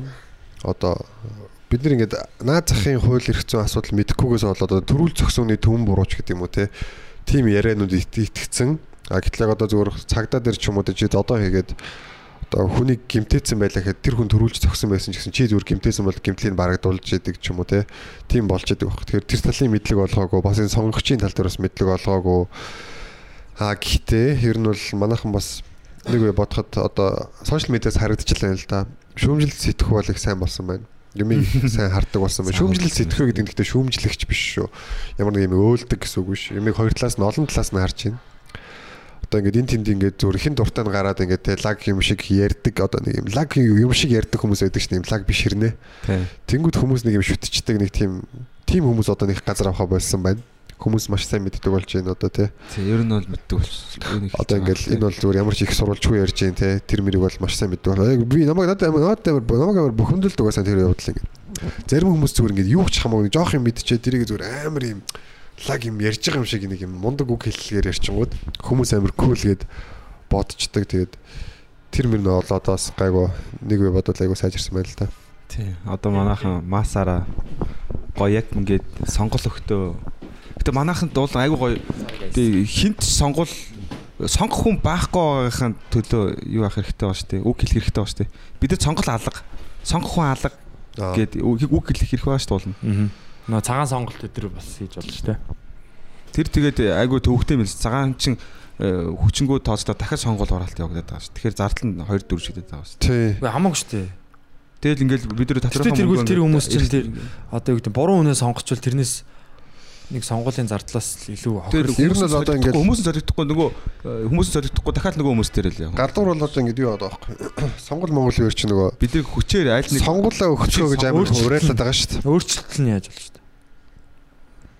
За аимшигтай. Тэгэхээр чи нэр дэвшигчнэрээ өөр за хоёр нам гурван нам ингээл нэг юу нэр дэвшигчтэй нэг одоо тойрог тэр ингээд дэвшүүлж байгаа шүү дээ. За тэгвэл хүмүүс алийн сонгохгүй цагаан сонголт өгөөл одоо те эсэргүүц одоо зүгээр энэ а юугаар ярьж байгаа шүү дээ одоо зүгээр төсөөл бидэрт яг ингээд сонгох сонголт байхгүй байгаа гэдэг талаа одоо юм бол дахиад сонгуулахдаа арай өөр хүн кандидатууд дэвшүүлдэг ч юм уу те. Одоо яг уу яалтчгүй л тэгэл яг үнэхээр яг аа зөв одоо яг эсэргүүцээд юм бол тэхээс өөр аргагүй л байна. Гэхдээ тэгэл мэдхгүй сонгуулийн хар машин тэгэл яг зөв ажилдаг ч юм уу ч юм уу бид нар мэдхгүй шүү дээ. Цаанаа сүлд цаанаа зөв.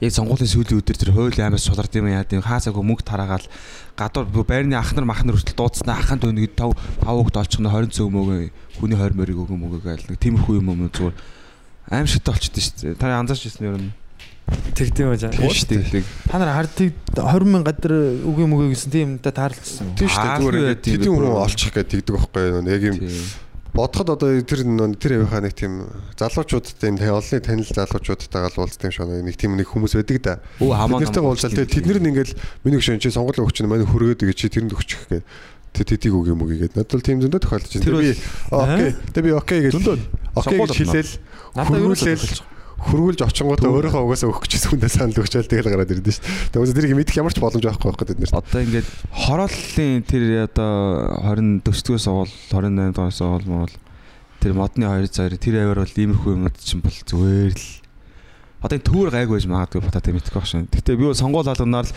хитэн хүн бэлтчихэл гэж хэлсэн. Уучлаа ярихад нэрээ. Зүгээр зүгээр байр наах ахын дунаш гэд дуудаж байгаа байхгүй. За очингууд тэгэл за нэг хэдэн хөлт олчих болчих гээл. Тэгээд тэр цаад уус. Чи тэгээд тэр нь яаж ирсэн юм бүр яг жигнэс яг хүмүүс бэлдээд тэгж орж ирсэн мөнгө авч юм. Нэг удаа би орж ирсэн. За яг үнэн ч байсанд баярлалаа. Гэтэ ороод хэнийг дугуулжаад тэд нар мэдэхгүй шүү дээ. Тийм зүгээр л мөнгөний авчих. Зүгээр тэд нар өөрсдөө хууль бус юм гэж юм чи тэдний зүгээр мөнгөний аваад тэгэл өөрсдийн дагдах дагдсан. Хоёр хоёр нам нь хоёулаа мөнгөний аваад аваад авж гин гэдэг чинь л тэгэл хоёр нам чи хоёулаа тэгж аав чинь. Тэгээд ард иргэд тийм янхан шиг байж болохгүй шүү дээ. Тэгэл та нар санал нь тэгэл өөрчлөлтгүй хэвэндээ байж байгаа. Тэр гэхдээ зүгээр хүүхдүүд залуучууд бол яг зүгээр ороо. Яг үндэ зүгээр оюутан хүүхдээ гэртээ байж лаа. Зарчмын хувьд бол оюутан хүүхд байж лаа бие үнэлж байгаатай л адилхан нэр шиг. Тийм ээ. Саналаа худалдаж байгаа гэсэн. Саналаа худалдахгүй байгаа байхгүй. Зөв ямар миний санал нөлөөлөхгүй байгаа байхгүй. Зүгээр тэрний мөнгөийг зүгээр тэр хууль зөрж байгаа мөнгө нь окей гэж барьлаа гэд авчих واخхой. Гэтэ гол нь тэр мөнгийг авчиж гин гэдэг дээр л би ярина яагаад байхгүй. Яах гэж авч байгаа. Тийм тэгээд яг уу тэр бол яг тиймний төлөө мөнгө авахд бэлэн байна гэдэг яг тэр нэг юу тэр хаалгыг нээчихлээ баг тэр одоо хууль бус хаалга гэж. Яг үйл шийдвэрт ямар ч нөлөө үзүүлэхгүй байгаа сте. одоо энэ аль нь ч үзүүлж байгаа ялгаагүй хүмүүс хоёр байгаа. байхгүй. Би бол яг хөргүүлж исэн тэгтээ мөнгө авч байгаагүй. Тэгтээ дараачийн сонгуульд төр ч юм уу тэг хин нэг надад тэгж мөнгө санал болгох юм бол окей thanks bro. Би өөрөөсөө би ороо ороо зүрэг өөрийнхөө өгчөөс өндөл өгнө. Ямар ч ялгаа байхгүй. Окей. Гэтэ уусаа аль нь сонгосон ямар ч ялгаа гардаг юм чи. Хам наад сонгох Тэг юм бол би байхгүй. яг анх сонгуульд оролцдог байсан яг. Би угаасаа хэнийг мэдэхгүй энэ хоёр хоёлаа новш юм биш үү гэд. А тэнгууд энэ нөө дахин сонгуул явагдаад ингээд ингээд мөнгө төгрөг буу юм болоод байгаа шүү дээ. Тий.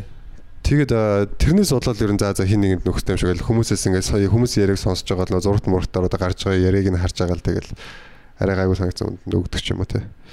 Тиймэрхүү байдлаар л олцдог л байна. Гэтэл За за нуус. Гэтэл яг хуу энэ бол бас чухал сэдв шүү дээ. Бид нар залуу хүмүүс бас мэдчих хэрэгтэй. Одоо юу гэдгийг одоо яг яалтчгүй улсын хурал дээр олон хөөжиж одоо хууль хууль батлах одоо нөгөө тэр засгийн газрын гишүүдийг томилох те тэгэнгүүтээ яг тэр нөгөө тэр эрхүүд үүсэж байгаа байхгүй те тэр одоо юу олонх нь шийдэж байгаа шүү дээ тэр чинь бүх коноп дарж байгаа те тэгэхээр яг тэр олонхыг хэн байлгах уу аль талын хүмүүс байлгах уу угаасаа хоёр нам бол бас тэгэл хот болцсон шүү дээ яг яалчгүй хүн солигдохгүй бол тэгэл тэгэл одоо юу гэдэг нь хуучин нэг юм яг нөгөө хитрхийн нөгөө юу яатсан гэх юм одоо нөлөөлөлт автцсан гэх юм уу бизнес янз бүрийн бүгд бизнестэй олцгооцсон тий Тэгэл нэг э, ара өөрийн юугаар ингээд яваад сурцсан яг нэг тийм новшин юм яваад байгаа байхгүй тий. Тэгэл яг нөгөө өөртөөхөө хүмүүсээр яаж мөнгө идэж мэддэг. Тэгэл тэр бүтээр 60 тэрбум мэрбум ч гэдэг юм уу тий. Одоо юу гэдэг нэг л янз бүрийн эсвэл одоо тий мэдгүй. Ер нь бол аль нь ч таалагдахгүй л байгаа л да. Тэгээд одоо тэгэл бидний зүгээр энэ улс төрийн итвэхтэй байгаад байгаа байхгүй. Яг үндэ тэгээд яг ингээд харахаар тэгээ бүх намууд нь бүгд тийм аль хэдийн ялзарсан. Тэнгүүд бид нар одоо алийг мэдж яг санал өгөх юм яг зүгээр би тэр тухай бодохгүй байх мод амар амар байдаг. Зүгээр яг өөрсдөө хөгжүүлээ шин одоо юугаа ингээд хамтдаа хүчээцгээ тий. Тэр сайхан ирээдүйн хатлаа зүтгэцгээ. Тэрнээс яг тэр нэг гарууд яа энэний талд нь орё энэнийх нь юг дэмжиж гэсэн тим юм бол үнэхээр явцгүй санаж байгаа. Гэхдээ бид нар яг мэдчих хэвээр ягаад тэгэхээр аа тэр хүмүүс чинь бас яг яг бидний амьдралд нөлөөлөх шийдвэрүүдийг гаргаад байгаа учраас бид нар тэрний талаар манай залуучууд бас ингээд тэгж байгаа. Одоо жихээ жихээ тагалцаа. Тэгээ би мэдгүй улс төрийг бодмооргүй ингээд бас хит тэг тэгэх нь бас жоохон буруу юм болов уу гэж зүгээр. Би өөрөө бас тийм байсан би өөрөө тийм байсан учраас Аа сүүлийн үед ингээд яг судлаад байгаангууд яг ингээд бодоод байгаангууд яг яалтчгүй ингээд яг юм яг нөгөө сонголтоо бид нэр яг ингэж хийж иж те одоо юу юу гэдгийг цагаан сонголт ч гэсэн сонголт те. Гэхдээ би энийг заавалчгүй тийм тийшээ гэж байгаа юм те. Аль нэг нь ерөөсөө дэмцсэн юм бол байхгүй. Гэхдээ энэ яг ямар хүн юм? Ер нь хүм- хүмүүсийг сайн судлах. Яг зүгээр нэг ингээ гоё зураг тавиад ингээд нэг юм гоё юм ярьж байгаа биш те. Тэр цаанаа энэ хүн ямар одоо хүмүүстэй хамтарч ирсэн ямар хүрээлтийн ч гэдэг юм уу те. Тэр юм бас сайн судлах хэрэгтэй юм шиг. Тэр л яг мэдчих хэвээр те. Тэгээ нэг зар энэ өөрсдөө сурчлах зардал нь амар өндөр байгаа юм шиг л тий. Тэгэл одоо Тэрнээс ургаж байгаа юм шиг байна. стандарыг бол тэгэл ажилд оруулдаг те. Гэтэ тэгэл Мугж тэдний угд стандар бол бүгд л ажилсаг ажилдаа олж эхэлдэг шүү. Би нэг дээ. сонгуулиар хийж байгаа сурталчилгааг нь харахаар зүгээр ямар хоцрогдсон хүмүүс вэ гэдэг нэгээр амар илтэн байхгүй. Сошиал медиа ийм амар байхад ерөөс сошиал медиаг баг ашиглахгүй нэг юм хулдаасан нэг юм модон хөлтөө нэг юм хаасаагүй хог болгоод ингээд тавьчин.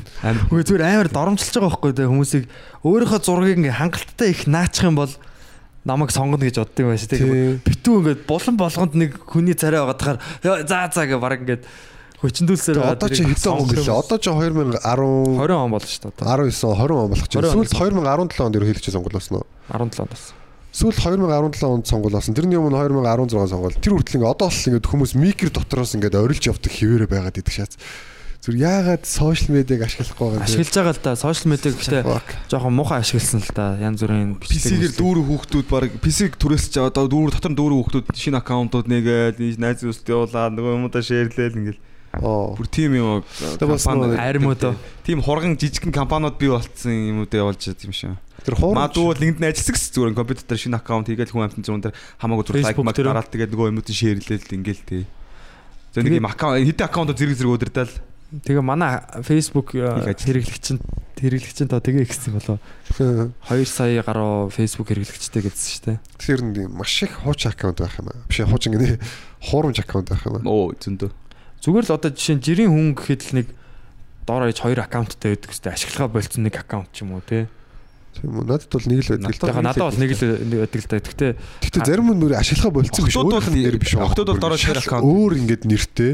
Тийм шал өөр зорилготой юм шиг. офшор аккаунт. Идэвхтэй байгаад байдаг тийм аккаунтууд. Юм юм шеэрлэл юм бичээл байж байдаг. Аа. Нууц аккаунтууд гэдэг чинь нэг тийм Монгол юм баатрын зураг мөрөгтэй тий. цэцэг мэцгийн зурагтай ч юм. Юу мэддэхгүй. Монгол баатар гэдэг аккаунт аккаунт байдаг. Дөрвөн зураг мөрөгтэй те нэг санаа. Тэгээ октод ч юм бол яалч хоёр аккаунт байдаг шүү дээ шүү дээ.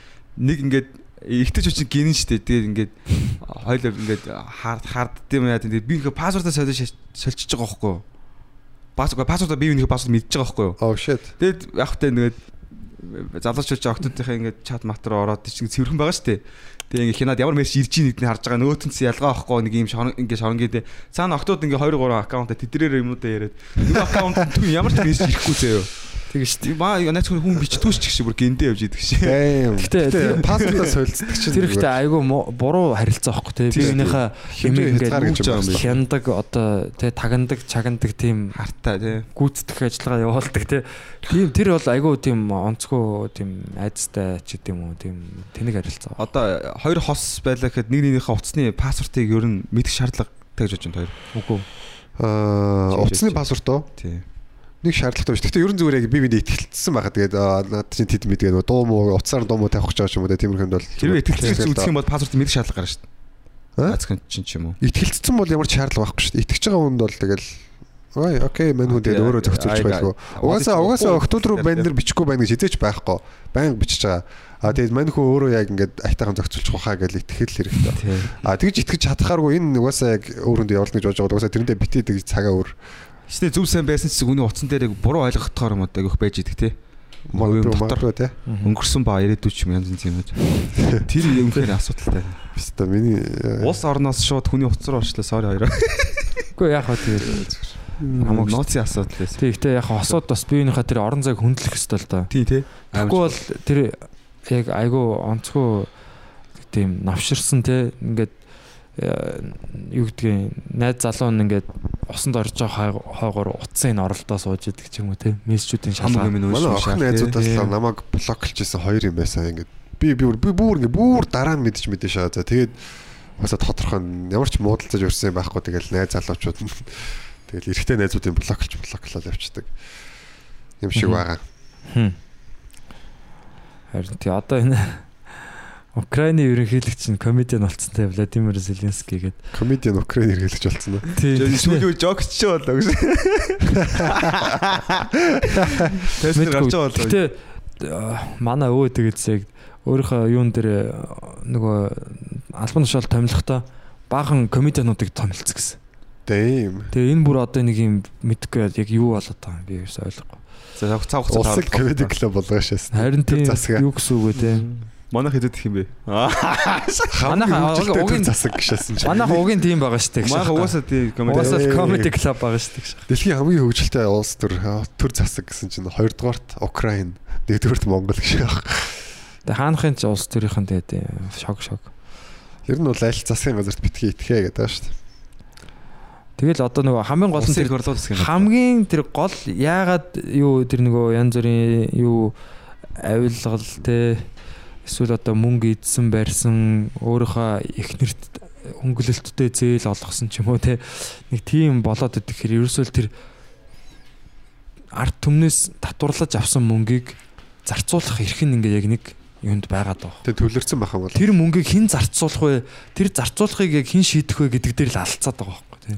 тий шүү дээ тий. Тэгэл тэр мөнгө тэр Дагаад ирэх мэт төсвийн мөнгийг сайхан өөрсөндөө ягаал эсвэл олон улсаас зээл авангуудаа бонд мон Чингис бонд мон тий. Одоо нөө самурай бонд юу юу лээ.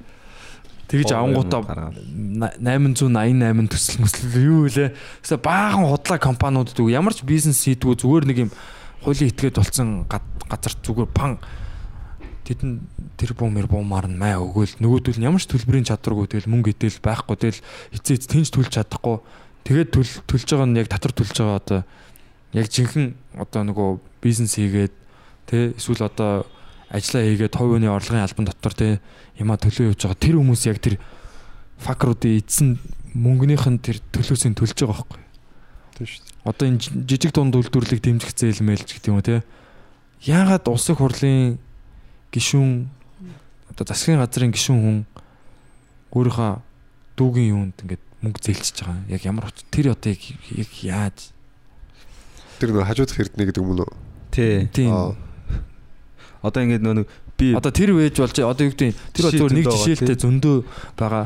Тэгээ яг нэг тийм асуудал нь болохоор яг хит нөгөө бизнес хийдэг хүмүүсүүд нь улс төрлөө ороод тэгээд тэгээд нэг юм харилцсан нэг юм ерөөсөл хамаг юм заавалчгүй улс төрөөр дэмжиж нэг том бизнесүүд нь явдаг ч юм уу яг тийм Тий. болцсон учраас л яг юм асуудал үүсэж байгаа шиг байна тийм. авилга бүр нэрээ яг үнэхээр одоо одоо би ингээд харж хат нийслэлийн хөрөнгө оруулалтын газар гэж байгаа байхгүй.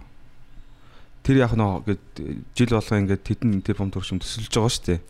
Зам ам яхаа орохгүй барилга хотоочлол бүх юм байгаа шүү дээ. Барилга барилга барих янз янз юм. Тэнгууд өчнөө тэр бом төрөг төслөгдөнгөө тэр мөнгө тэр жилдээ өргөдөж дуусах хэвээр. Тэр даах даргана гэж хүн байгаа доор нь хэдэн хүмүүс байгаа. Тэнгууд тэд чинь ингээд э, тендерүүдийнх нь гарт нь ингээд хин хин төхүүгээд хүмүүс тендер заалангууд хүмүүс материалууд явуулна шүү дээ.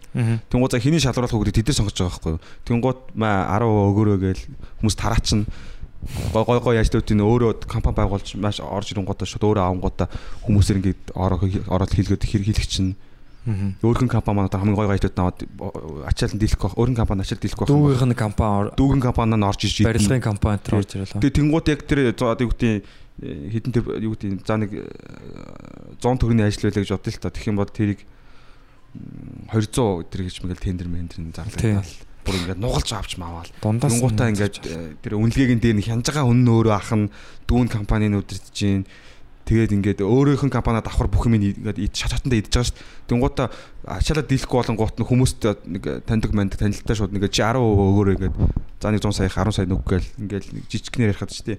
Тийч бүр шин тэр бумаар ярьж байгаа шүү дээ. нөгөөтг нь тэгээд Тэгээд мөнгө- 5 6 хүн тараацсан тэгээд бүр ингээд 100 100 саяар нь ч юм уу ингээд. Тэгэл Тэгээд одоо ингээд зогс. Тэгэл дээшгээ татаасаа өгөн алдан шүл дээр байгаа хаа.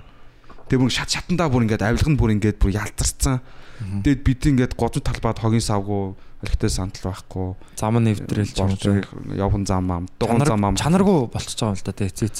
Хөрөнгө оруулалт нь амар бодиттой биш болчихж байгаа байхгүй. Бүр амар хогийн. Эзээ ирүүл болох юм байна. Болчууд манай хот бол гоё болж болох байх тий.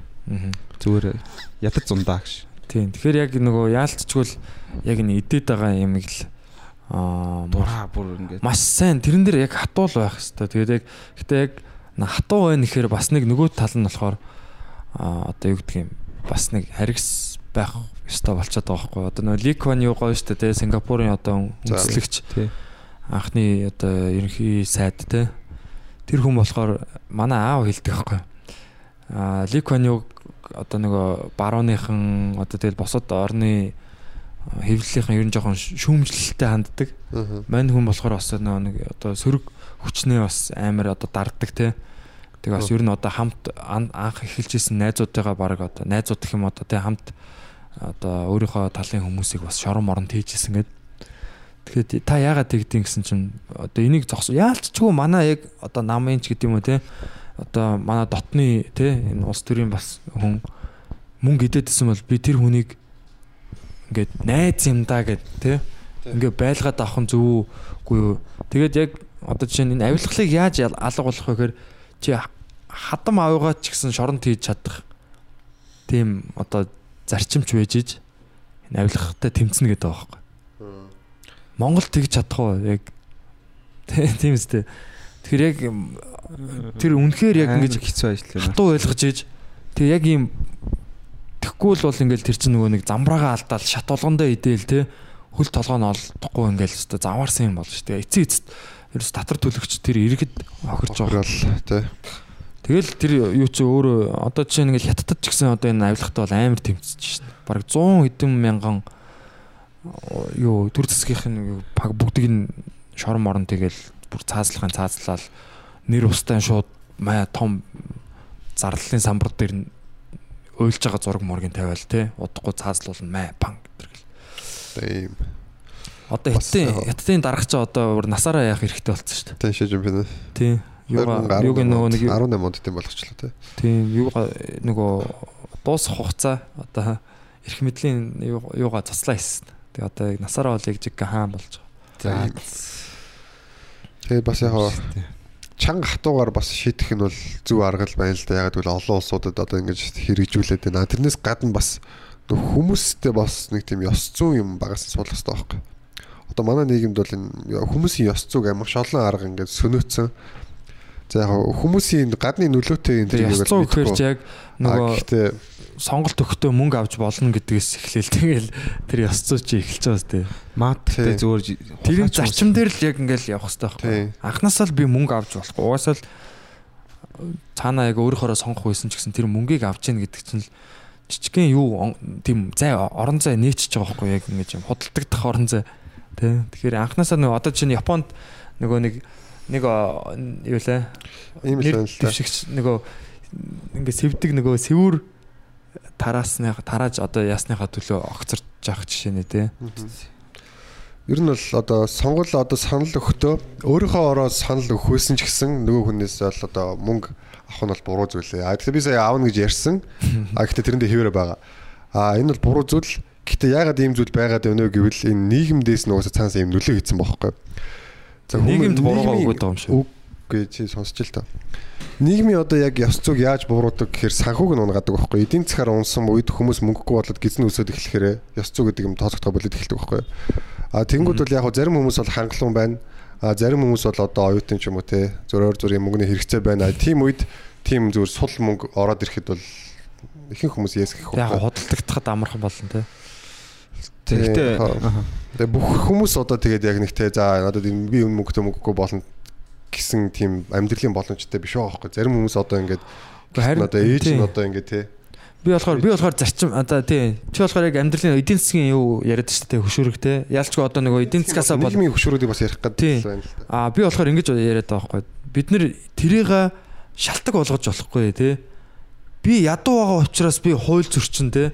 Одоо нэг юм ядарсан арт түмэн би ядарсан болохоор ингээ бурууталтай өрүүлтэй машин бариад торгуулаа төлөхгүй Тэрийг зөвдөх нь бол буруу. Тийм, тэрийг шалтак болгож зөвтгөхөд байгаа нь тэр хүний ядуу хэвээрээ байх, тэр улс орны юу зөв чиг шугамаараа яг тэр стандартаараа явахгүй байх маш том юу болж байгаа хгүй яг тэр шалтгаан болж байгаа хгүй. Тэгэхгүй би ингээ ядуу болохоор ингээд өөрийгөө хөдөлтаад ингээд ингээ хөхөөд те ингээд ингээд явж байгаа гэж ярих нь би зөв буруу зарчмын үед буруу л гэж Үгүй тэрийг ярих нь буруу биш. Тэрийг зөвдөх нь буруу байхгүй. Харин тий тэгэж яриад харин зөвтгөхөд байгаа байхгүй? Тэрүүгээр төрөө яриад.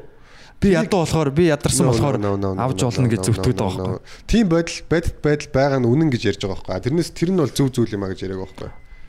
Тийм тэрийг нь ойлгож байна л да харин Яалч юу тийм байгаа үнэн байгаа байхгүй. байгаа нь үнэн гэхдээ тэрхээ болио л гэж би хэлэх тийм гэдэг. наачин зөв л та би бас санал нэгдэж байна яг одоохонд бол гэхдээ би аавна гэж байна. Тэгээд Харин тийм тэгэхээр яг одоо ингээл би авчнаа зүгээр яг нэг ялгаа авах уу нөгөө залуу бол бас лав штэ гэдэг яг юу хамгийн гол нь энэ яг бүх асуудлын тэр нь байгаад байгаа юм болов уу л гэж би бодож байгаа. би авч ясан тачиж байна. Яг би бол авч байгааг би зүгээр хөргүүлж ирсэн. Яг бодсон. гэрээсээ гарах гад би яг бийжсэн чинь нэг залуу. маа найз Бид хүүхд байсан л та бид нар. Хоёлаа байж байсан хайч.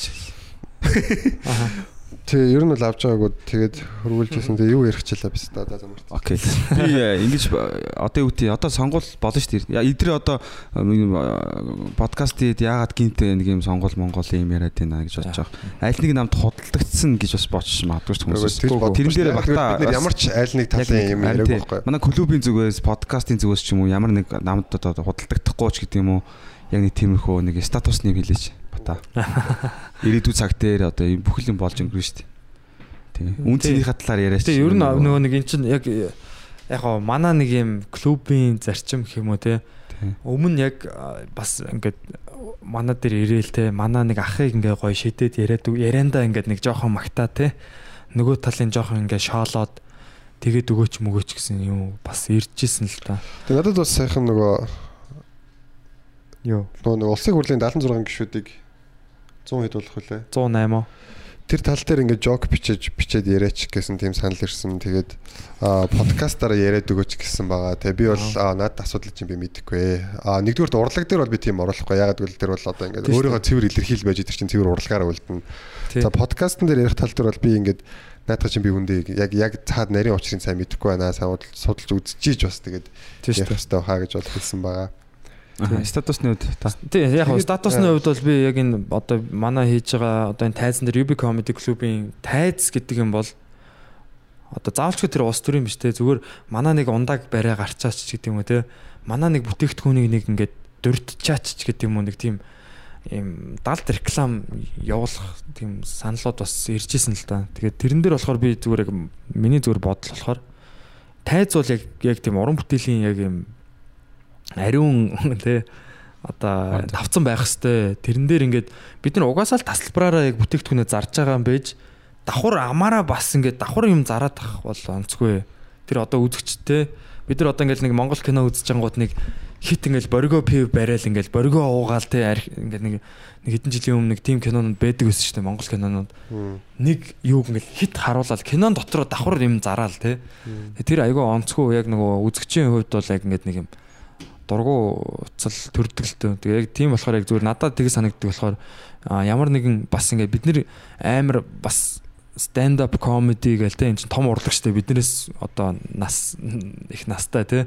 Бидний бидний нас орсны дараа ч явж явах тийм урлаг бидний энийг ингээд Монголдо төлөөлж байгаа гэж яваад байгаа юм бол яг тэрийг бүрэн утгаар нь л байх хэвээр ямар нэгэн нэг жоохон танигд stand up гэж stand up гэдэг юг урлагийг ашиглаж жоохон танигдангуудаа шууд ингээд нэг юм нэг намын дүү болоод ч юм уу те. Ингээ жоохон хүрээл тэрэгт биднийг бол бас ингээ дэмжиж байгаа штэ. Эдгээр ингээ гоё комедиг хөгжүүлж जैन те гоё инээдтэй юм яриад ингээ сайжирж байгаа шин залуучууд ингээ гоё гарч ирж байгагээд хүмүүс ингээ гоё ингээ найдлах төрүүлээд эдгээр өстө гоё байж энэ гоё хөгжиж энэ гэж байж хат нь гинт нэг намын хараад ирэл мохоо аа намын багинер болоод ингээд яваад эхлүүл за зайл зэлхэн тэр яг үзэгчтэй худал худалдаж байгаа хэрэг байхгүй. Эсвэл нэг юм хямдхан өргөчн дээр гараа суудаг ч юм уу те нэг юм тоос оруулагчны хажууд ингээд ингээд суух юм бол тэгэх юм бол бас уушлаараа яг тэр бол үнэхээр хямдхан харагдаж байгаа байхгүй Тэгээ бид нар энэ угаасаа stand up comedy гэдэг энэ юм чинь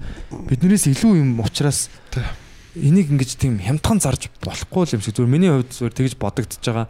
А энүүгээр нэг амар одоо юу гэдгийг би лаг шүү гэж бол хэлэх гээд байгаа юм биш. Зүгээр л Тэгэх юм бол үнэхээр ичгүртэй л харагдах учраас те.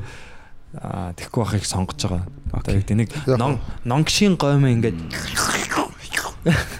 Тэгээ мм манай одоо хошин урлагийн ах нар бол бүгд л тийм штэ. Яг үннийг хэлэхэд бол тэгэл ээ гэл ингээл дива мөвөн дээр суудсан те. Ингээ инээцэн ингээл сүултээ ингээ нүүр нь одоо баг бүр ширээ болоод тэгээ сах болцсон те бүр. Яг царайг л аргагүй сүултээ бүр игээд яг юу зараад байгаа нь ойлгомжгүй яг бүх юм дээр ингэ явж идэв шүү дээ. Тэгэхээр тэр бас яг ийм л урлаг бол яг хоо ингээд цэвэр байх хэрэгтэй. Одоо чи сая тайзан дээр нөө ус авч одоо тэр өөр бүтээгдэхүүн авч гарах уу гэдэг ч юм бол айгүй зүгээр санагдаж байна. Одоо яг хоо тэр баримыг бариад гарлаа гэж чиний одоо юм юу перформанс одоо үзүүлбэр муудахгүй а гэхдээ зүгээр урлагаа урлагаараа байлгая гэдэг бол яг зөв бохгүй. Ер нь зүгээр хүн ингээд өөрийгөө цэвэр илэрхийлэх юмд ямар нэг нөлөө ороогүй байж тэр чинь яг жинхэнэ урлаг болж байгаа. Тий. Аригнаа. Тэр рекламын тоглох тал дээр бас яг тэгэл түрүүний юм яригдах гал юм л да. Яалт ч тэр хүмүүс чинь бас тэгэл нөө орлогын одоо их. Тий, тий. Яг нэг улиралтай нэг тоглолтын тэгэл яг магадгүй уудаг ч юм уу тий. Тэрнээс болоод ингээ орлого муутай. Тэнгүүд бас тэрний төлөө бас тэгэл дахиад нөгөө нэг санхүүгийн эдийн засгаас болоод дахиад ингээл моралын зөрчигдсөн л байгаа байхгүй одоо имиж яваад тэдний зөв зөв Үгүй би тэднийг зөв гэж юу хэлэхгүй байхгүй. Манай клуб дээр юм байна. Манай клуб дээр жоок гэж.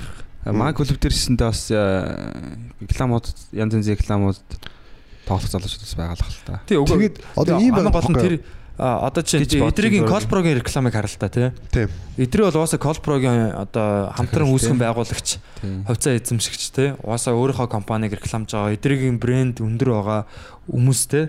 А тэгээ тэр брэнд дээрээ өөрөө бол тэр реклам бол ерөөсөө эдрээ ингээд нэг хямдарч очоод нэг ингээд ингээд нэг юм каш бариад ингэж байгаа юм шиг биш байхгүй тий. Яалчгүй сайн сервис үн цэнтэй юм компани юу ингэж технологийн тий шийдэл одоо санал болгож байгаа яг одоо тэгээ дээрэс нь өөрийнхөө компани тэгээ тэр реклам нь бас үнэхээр гоё болсон. Тий. А манай AF-ийн бас хийж гүйцэтгсэн байгаа. Тэгээд а тэр тэр реклам бол аль альнийхаа үн цэнийг шууд ингээ өсгөө явчихж байгаа байхгүй тий бүгд гоё харагдаж байгаа. А тэгэхгүй нөгөө нэг зарим хүмүүс чи рекламанд тоглосон биш баг реклам тэр хүмүүсээр тоглолцсон байдаг шүү дээ. Тийм нэг а тийм тийм а харагддаг. Зүгээр нэг юм халтан шалтан постэр маягийн реклам үйлэр нь тийм байгаад байгаа л та яг. Тийм тоглоод дуулам нэг доошоо орсон тий.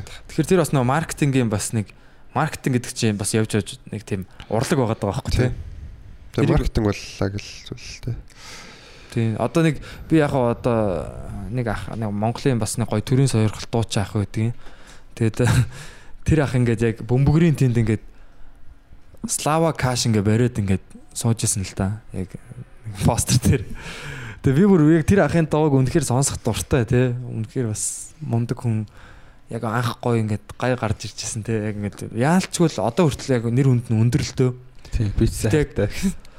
Яагаад тэр кашиг барьсан юм бэ? Аха та, тэр кашиг бариагүй бол тэр каш зарагдахгүй байсан юм? Яг ямар учиртай юм те. Эсвэл нэг ингээд нэг лавшаа гойм ингээд бариад зогссон ч юм уу те. Гэтэ одоо яг за за би бас хүнийг бас тэгж шүүж байгаа юм те. Надад санагдсан сэтгэл нь Зөө болохоор зөө хүн бол юм? унсан юм байна л. Яагаад ахаа гэж бодсон тий. Танд яг тэр кашны мөнгө тийм их хэрэгтэй байсан юм уу? Эсвэл яг цаанаа нэг барьцаанд орцсон байсан яг юу болсон юм гэдэггүй тий.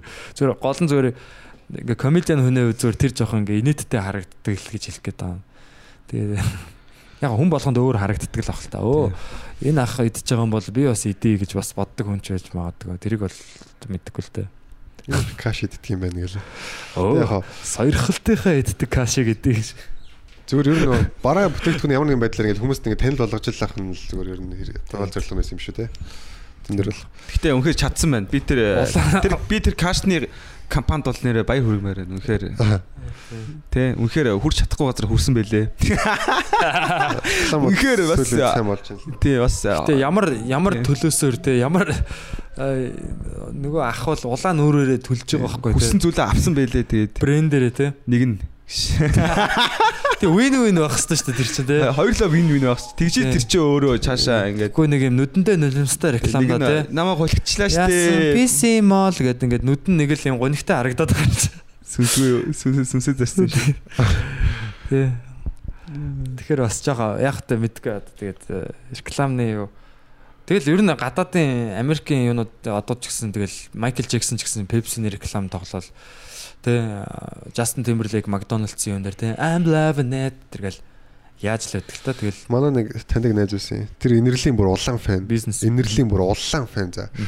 Тэгээ сайн нөгөө инэрлийн нөгөө нэг тэр mall. мол рекламыг шеэрлсэн байсан л да юм уу тийм гой гой юмнуудаа ингэдгээ болмоор байна. Одоо ингээд өөртөө авч үлддэг бай юм аа гэдэг. Тэгэхээр би яг миний жоохон сэтгхүү өөрөөр ажил ажилдаг гэж магадгүй юм л да. Би гайхаад байхгүй яг чи үнэхээр тэрний дунд уртан бол яг энэ хүн ингээд PC мол реклам тоглосон байлаа гэдэг чинь чам сонсоход яаж нөлөөлөд байгаа гэж асуумаар санагдсан. Би тэр асууаагүй л дээ. Тэр яг намайг алах байсан байна. Асуусан бол. Гэтэ ми- миний бодлоор болохоор ингэж байгаа хөө тэр хүний дуу ингээ хоногшоо те гой дурсамжуудтай ингээд холбоотой болоо те тэр тэр уунана гэдэг дуунаас юм гой мэдрэмж ингээд авдаг болцсон ингээ үйжсэн чи тэр гой мэдрэмжийг тэр брэндтэй холбоо хийчих жоохгүй тэнгүүд оо юу лээ би би ерөөсөө энэ PC молыг ерөөсөө гой мэдрэмжтэй холбомооргүй байна. Гэсэн ч юм нэг жоохон нэг юм яг яагаад гэд нэг те Энийг юм гоёороо байж болохгүй байсан юм уу? яг нэг тийм цэврээрээ байж болохгүй байсан юм уу л гэсэн нэг тийм юм л орцсон баг л та. Гэтэ бид нар ингээ яриа сууж тэр бол хүргэлт бол сайн байсан мэн те. Өргөлт бол амар байсан. PC молын хувьд бол тэр бол Шүүмжүүл заавал байх хэрэгтэй л зүгээр та. даам реклам болсон. PC мол ер нь зөв алдаг. та нар нэг ийм реклам санаж байна нөгөө Апог камертоныхын дуулдаг дан дан апо Сапо гэдэг. Сапо бэо гэдэг. гэдэг. Тэр тийш те. Хүн болгон доолж идэг ус. Та нарын пицца ад Сүүлд рекламыг рекламын сонсчихсон. нөгөө сапо гэдэг үг нь алга болсон. Зург дээр явсаж хүүхдүүд дагтаа болсон шүү дээ. Йоо аимшигтэй. Тэр хэсгийг катад авсан ч харсан. Хүн хэлэх хэвээр ингэнэ зуртаа үзчихад. Тэр зургатаа гахаа шууд дагаад дууддаг ус хүмүүс. Санаж байна. Тэгсэн тэгсэн. Хараад бүү байсан шууд орж ирдэг. Ягаад чи нэг бүх цаг үеийн хамгийн шилдэг тийм юу ч юм шиг реклам ч хийсэн байна. шүү дээ. Бас тоор нэг юм тоор яг одоо пицца хатын уцсны дугаар юм мэдхүү. 75 5 5 5 5 Тэгвэл яг ингээд дууд бүр амар ажиллацгаа байгаа яг нэг дууг шууд толгойд нь ингээд Мгм. шууд дугаарын тэжлээ хүн хайх шаардлагагүй шууд толгойд нь үлдээсэн байж байгаа шээс. Би тэрийг яг дээр захиалах гэж оролдохдоо мэдээл дэм гэж байгаа. 19 50 Мгм. бол нэрээ бас э, үнэхээр хоногшуулсан те бас Мгм. 19 50 80 зав. Тэр зүгээр мангар богино мангар их давтамжтай. Мгм. А тий тий түрүүний нөгөө нэг аа, цаана ийм байна гэж яриад байгаа шүү дээ нөгөө эдийн засаг нь ийм байна. Тэрнээс гадна эдийн засгаас гадна нөгөө аавгүй одоо нэг хагас үн хүүхдүүд бол маш их байгаа дээ манай нийгэмд. Тэнгүүд энэ гэр бүлийн нэг энэ бүтц гэж юм яг юунаас болж ийм амар сүрцэн те.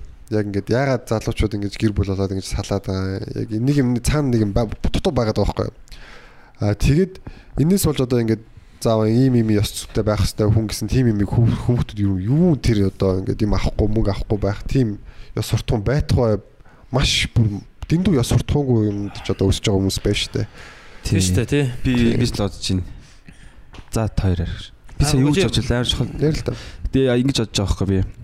Эмэгтэй хүн хоёр ч нөө манайхан чи эрэгтэй хүүхдээ шууд ажилд оруулчихсан. эмэгтэй хүүхдээ сургуульд оруулчихсан эмэгтэй юм чинь ингээд айл хүүхдээ их болно гэрээ авчихсан гэдэргээд эрэгтэй хүүхдээ ажил хийж чаас тэнгуут эмэгтэйчүүдийн статус намайг өндөр болоод хэрэглээ амьдралд хандж байгаа хандлага ер нь хэрэглээ янз янзын юмудаар статус өндөртэй болчихж байгаа. Эрэгтэйчүүдээ голоод байгаа шүү дээ. Тэнгуут яг ингээд суучингууд статусын зөрөөс болоод ч юм уу эмэгтэйчүүд ихнэр нэгт олдохгүй хоёрт статусны голоод нөхөр бол салчаад байгаа байхгүй. Яаж ч утсан ингээд өөрөөсөө статус багтаа эрэгтэй хүн түн эмэгтэй амьдрахыг хүсдэг юм байна л да байглаас. Тэг хүнд ч гэсэн өөрт нь хэцүү л Эрэгтэй хүнс ингээд өөрөөс нь ингээд статус эмэгтэй хүн болгоо ирээд их нэртэй мэдлчихэд өөртөө нэг мэдлэхгүй байгаа тахаар дотроосоо ингээд бухимдал нь буруу хэлбэрээр гардаг юм байна л да. Тэгэл баг л та. Тэгэнгүүт яг ингээд эмэгтэйчүүдэд нь таарах эрэгтэйчүүд нь ховордчоод боловсролд хүрэхгүй. Тэгээс салангуут нөө нэг цаана одоо хүүхдүүд үлж байгаа штэ. Ээж нь тэр хүүхдийг байрны мөнгөө, махны мөнгөө, байрны янз янзын юмны мөнгө айгүйх мөнгө төлнө штэ. Тэхийн тулд баг маш их одоо хоёр ажлын хажуугаар дахиад халтур хийх шаардлага гарна. Тэр хүүхд тов хоосон. Тэгээд хараа хяналтгүй болчихно. Тэнгууд амар цаг зав гараад ямар нэгэн донтоод ингээд тэгэнгუут бид нар яг нийгмийн муухай талаас нь нэг төлөвшлэн нэг үлдээд ингээд таасаал агаад юм хар юм том мас гарч ирээд байгаа болж бодож шүү дээ. Тэгээ тэр хүүхд яг хараа хяналтгүй үлдчих та юу юу хийж үзэх вэ гэдэг чинь бас амар юм байна. Тэгээд ээж нь явандаа тасчих шүү дээ. Энэ угаасаа хараа хяналтгүй би хүүхдээ ирчлээд өсчлөө гэж бодоод Манай нэг их чинь хүүхд нэг Хүмүүс хаах гал яваад байгаа тий. 9 настай байхдаа гэртээ ирж хоног байсан за. Хүү. Тэгээд манай ээж мэж мэдээ бөө юм болоо тэр өөр чинь ингээд тэгсэн чинь ингээд халтаас юм ингээ гадар явж идэг болсон за. Яасан гэсэн чинь ингээд нэг юм 100 айл дээр нэг юм зартдаг хүн юм уу. Тэгээ нэг нь болохоор орсны манай чи хүүхд гэж нэг юм хоёр хүүхд найдалцсан. Тэгээд манай ах эгч хоёрын буруу байхгүй. Хүүхдүүд ерөөс амар тийм хаанга тийм хараа хэлт маш багтаа өсгөдөг. Ер нь үг хэлдэг за. Ер нь тэгээ айгу дураар нь байлгаж идэг айгу тэрэн дээр би амар шүмжилтгэлтэй ах чөрөө тэнгүүд ман нөгөө манай 9 настай эрэгтэй хүүхд эрэгтэй дүү ингээд гадуур мадуур ингээд юм ингээд халтаач явж. Тэгэхээр яг удаагүй л байсан л та. Тэгээ би яг нөгөө хоёр хүүхд нь уулзч үзсэн за ингээд за та нар одоо хаач чинь маа чи маа дүү өдөр хичээлд явчихсан за би яг хамт байж исэн. Тэгэл намайг ерөн зориуд дуудаж авчирсан тэр нэг дүүх жоохон ингэж яах гэж сахилууд оруулах гээд тэгээд яарсан чинь ингэж байхгүй. Нөгөө хоёр хүүхд нэгээд тойр одоо хаана үт юм байд ингэ асуусан чинь ингээд ямар ч тийм нүд завчих тийм юу гүр амар худлаа ярьдаг за бүр ингээд. Логикийн хувьд ямар ч тийм юу зөв биш байгаа байхгүй. Тэр нь тэнгууд гэхдээ өөртөө болохоор тэрийг бүр амар тийм өрөвдөлтэй харагдахаар байдлаар ингэж бүр ингэж ярьдаг худлаа ярьдаг. Тэгээд би хэлсэн за манай дүү одоо ингээд нэг цагаас хичээлд явна. А тэрнээс өмнө та нар жоохон тоглож болно. Эндээс холдохгүй тоглоно. Тэгээд 12 цаг гэхэд цогтож гэртээ ороод хувцаслаад явсан байх хэрэгтэй шүү гэдэгсэн байхгүй. Тэгэл би ер нь яг хоо жоохон итгэцэн л дээ. Тэгсэн чинь орой ирсэн чинь маа дүү хичээлдээ яваг байсан. Аа тэгээ би дүүдээ ном авах мөнгө гээд 30 хэдэн мянган төгрөг үлдээсэн байсан. Тэгэл шууд бодогдож юмш нөгөө хоёртойгоо хамт мөнгө өрөөд хичээлээ талсан одоо айгаад мөд ирэхгүй гэл. Тэгэл ер нь бол эренгүүд нь хүүхдээ шууд загиндаг бол амар буруу байхгүй шууд нөгөө тэгээ айгаад ирэхэ болж штэ ер нь. Тэгэхээр яг ирэхээр нь ярилцдаг байх хэрэгтэй гэж бодож байна. Тэгээ азар би яг нөө цүнхийн номонд нь давсар мөнгө хийж өгсөн тэр мөнгө нь байж исэн л та хөрхий. Тэгээд орой би ингээд гараа дүүгээ байсаа гэж хайгаад байгаа байхгүй тэгсэн чинь ингээд ерөөсө олдохгүй. Тэгээ нэг удаа яг гурил авах гэдэг ингээд гарсан чи цаана яг дуун хадаад байна. Тэгээ оцсон чи маа дүү намайг харснаа шууд шууд цааш цутааж байгаа байхгүй. Тим хүмүүжлэлтэй байгаагүй. Тэгэл цаашаа гүүгээл Тэг би хөө чи хаачих чам чигээ барьсан чи эмээс орох гэсэн. Чи эмээс орж яах гэж. Бүр ингэ юм нөгөө дүүлгээд байгаа бүр яг худлаа ярддаг шууд тийм нөлөөнд автчихсан. Тэнгүүд одоо ингээл эцэгхийн хараа ялдг хүүхдүүд Улаанбаатарт одоо хичнээн байгаа тэг хөдөө хичнээн байгаа. Тэгвэл тэр хүүхдүүд янз бүр юм турш үзээд тэр нөө ёс зүй гэдэг юм бүр л ингээ маш баш багасаа одоо ёс зүйн тэр барьер бол эвдэрч байгаа байхгүй тий хүнийг хуурч болно. Багада тэгээд үдцсэн хүмүүс чинь тэгэл том болоход бол тэр нэг тийм амир бол санагдахгүй шүү дээ. Нөгөө нэг эрүүл дахин яриад байдаг шиг нөгөө тийм хотлоо ярьдаг байш нь том болцсон те. Аврагоо. Тий. Тий. Нөгөө Луис Сикийн жок байдаг шүү дээ. Ингээд хүүхдүүд яагаад худлаа ярихгүй гэж хэрвээ бүх асуудлуудыг нь одоо энэ хороонд бүх новшийн асуудлыг нь худлаа яриад шийдэж байгаа бол хүүхдүүд худлаа ярина шүү дээ. Ингээд яг юу нэг юм хүүхд гэр юм тэр хийдэг тохиол лөө одоо тэрийг акт аваад хийж үзэлтэй. Тэгвэл чи тэгснэ үү тэнгүүд ануутгийг амар айцтайгаар үгүй гэсэн чинь нөгөөдг нь окей гэдгсэн чинь нөгөөдг нь гэдэг худлаа ярихыг нээчихэж байгаа байхгүй тийм жок хийж үзүүлж байгаа. Нэг худлаа яриад одоо бид нэр ингээд хүүхдийг буруу юм хийснийг мэдэнгүүтээ ингээд амар загинж магнаа зодож модод харигсалдаг болвол тэгхгүйгээр тайлбарлаж ойлгуулдаг болох хэрэгтэй. Тэгэхгүй бол нөгөө хүүхд чинь загнуулахаас айсандаа ингээд айсандаа худлаа яриад байгаа байхгүй. Тэгээ тэр сүулдэ хөвшил болоод зүгээр худалж олно. Манай ээж ер нь аяга ухаантай хүн л дээ. Тэгээ заримдаа зодох хэрэгтэй. Хаяа наваад зодсон. сэтгэл судлаач хэрнээ зодор гэж. Тэгээ хүмүүс ингээд дүүнрээ ч юм уу хүүхдээ ч юм уу э, хамгийн гол нь нэгдүгээрт бол хулгай хийлгэж болохгүй. Манай ээж бол ингэдэгс ахгүй одоо юу гэдэг. Та хамаатны нэг хүүхэд хулгай хийж гин. Хулгай хийсэн гэж гин гэдэг амар хэлнэ. Тэгээд найзтай ч юм уу минь би хажууд нэгээд байж байгаа шүү дээ. Тэр хулгай хийсэн гэж гин, тэр гэж гин гэж тэд нэр хулгаасан гэж гин гингуута наад одонгота манай ангараг айгуу сайн хүүхэд хулгай хийдэг гэдэг. Тэнгууд миний дотор бүр багаас ингээд нэг юм би ээж хийх итгэлийг хийж шалж болохгүй. Би мөнгөний хулгайч болохгүй. Яг л манай ээж надад итгэж байгаа гэдэг тийм нандин Би тийм үүссэн. хүүхэд шүү гэдэг. Тийм тэгэнгუут яг энийгээл хүн ингээд уус хулгайч биш болчих өсдөг. Тэгэхээр чи хулгайч биш. Тэр хүн хулгай хийлээ. Тунгууд найзтай ингээд хүн чи ингээд одоо заримдаа би нэг аз жаргал мэдээд байх. Манай ээж найзуудаа намаа бахарж ярих мэдрэмж ээжийг ингээд айгу жаргалтай юм шиг харах нь надад гоё байхгүй. Би тэгэхээр илүү сайн байх хэвээр. Яг энэ э, зарчим дээрээс хүмүүс бас хүүхдээ бас хулгаагаас сэргэлж бол болох юм санагддаг. Яг л миний зүйлийг өөрчлөсөн болохоор. Хүүхдээ өндөр юм юунд те Тий одоо миний хүү бол хулгайч биш. Аль үнсийг хаяа ингээд магтаж яриад ч юм уу. Тэнгуут би бүр эзэж хулгай хийх над юу бах болчих жоохоо. тийм шүү. багасаа ингээд манай ээжиг таа тэгж өсгсөн. Тэгээ нэг зодддггүй нэг хай баг нэг баг ингээд зоддог гэж сүүлд бол тэгээ яг 5 дахь ингээд орсоосоо шууд тагч нэг ч удаа зодоогүй. Тэгэл яг юм хэлгээж болцсон. Яг харцаа нь харцанд нь л харагддаг. Аа. Яг ингээд хэлж байгаа нь Аа. Тэгэхдээ өөрийгөө амар зүгж байгаа юм чинь навш гэж би ёо ямар муу хөвөө гэл. Яг тиймэрхүү байдлаар гар хөрөөд ч шаардлагагүй зэмл зэмлэлэнгүй 5 дахь анги хүртэл намайг бол бүсээр зоддог байсан. Будаа агшаасны залгуураар зоддог байсан. Тэгэл Тэгээс хойш нэг өдөр л мэдгүй тавдагд орсон чинь нэг ч гар хүрхээ болоо би бүр гайхаад хай нэг зодоолох хэвээр юмсан санаж магадаа тэнгууд ээж ингээд юу ч хэлэхгүй тэнгууд өдрөө нь харангууд яг хэлж байгаа нь мэддэл за за за ойлголоо л гэж бодож байгаа юм чи. Тиймэрхүү л ашиг өссөн шүү дээ. өссөн байна. Тий. Хулгай бол амар муухай. Би ингээд барилга дээр залуучууд гоё ингээд агүй гоё залуучууд өсөх юм сурах боломжтой. Хулгай игээд бай бай. Тэгэл хог хинч хэрэггүй. Уучлаарай. Эзнээсээ хулгай хийж байгаа бол захирлаас хулгай хийж байгаа бол зүгээр л тийш сонь хинч нохоноос талуун дээр. нохоноос талаан дээр. Шнэ мундаг байсан ч хулгай хийдэг бол хог штэ. Тийм шүү дээ. Зүгээр нэр хямдхан байхцсан ба бүр ёо нэг 5 маун цаас мас ёо бүр инээддэн штэ. нэр Тэгээд төр гэдэг алер өөрөө штэ бүр тэр хулгайлж байгаа эд материалаас илүү үнэтэй зүйл байхгүй. Тэгээ өөрийнхөө ирээдүг өөр өөрөөсөө хулгайлчихж байгаа гэсэн. үг. Нэг тийм хиний хилээ хүүхдтэй их залуучууд яг үнийг барилга дээр ажиллаж байгаа 10 залуугийн 20 залуугийн баг 19 нь хулгай хийж байгаа. Тэр зарим хүмүүс зүгээр яг нэрээ шүү. Нэр юу? Асар ховор би зүгээр өөрийнхөө доор ажиллах яг ингээд надад э, дагуулад юм заагаад явчих хүүхэд гээл хайгаал явхад бол амар олон хүүхдүүдээс ингээд үнэхээр хулгай хийдэг юм бол олдохгүй юм чи.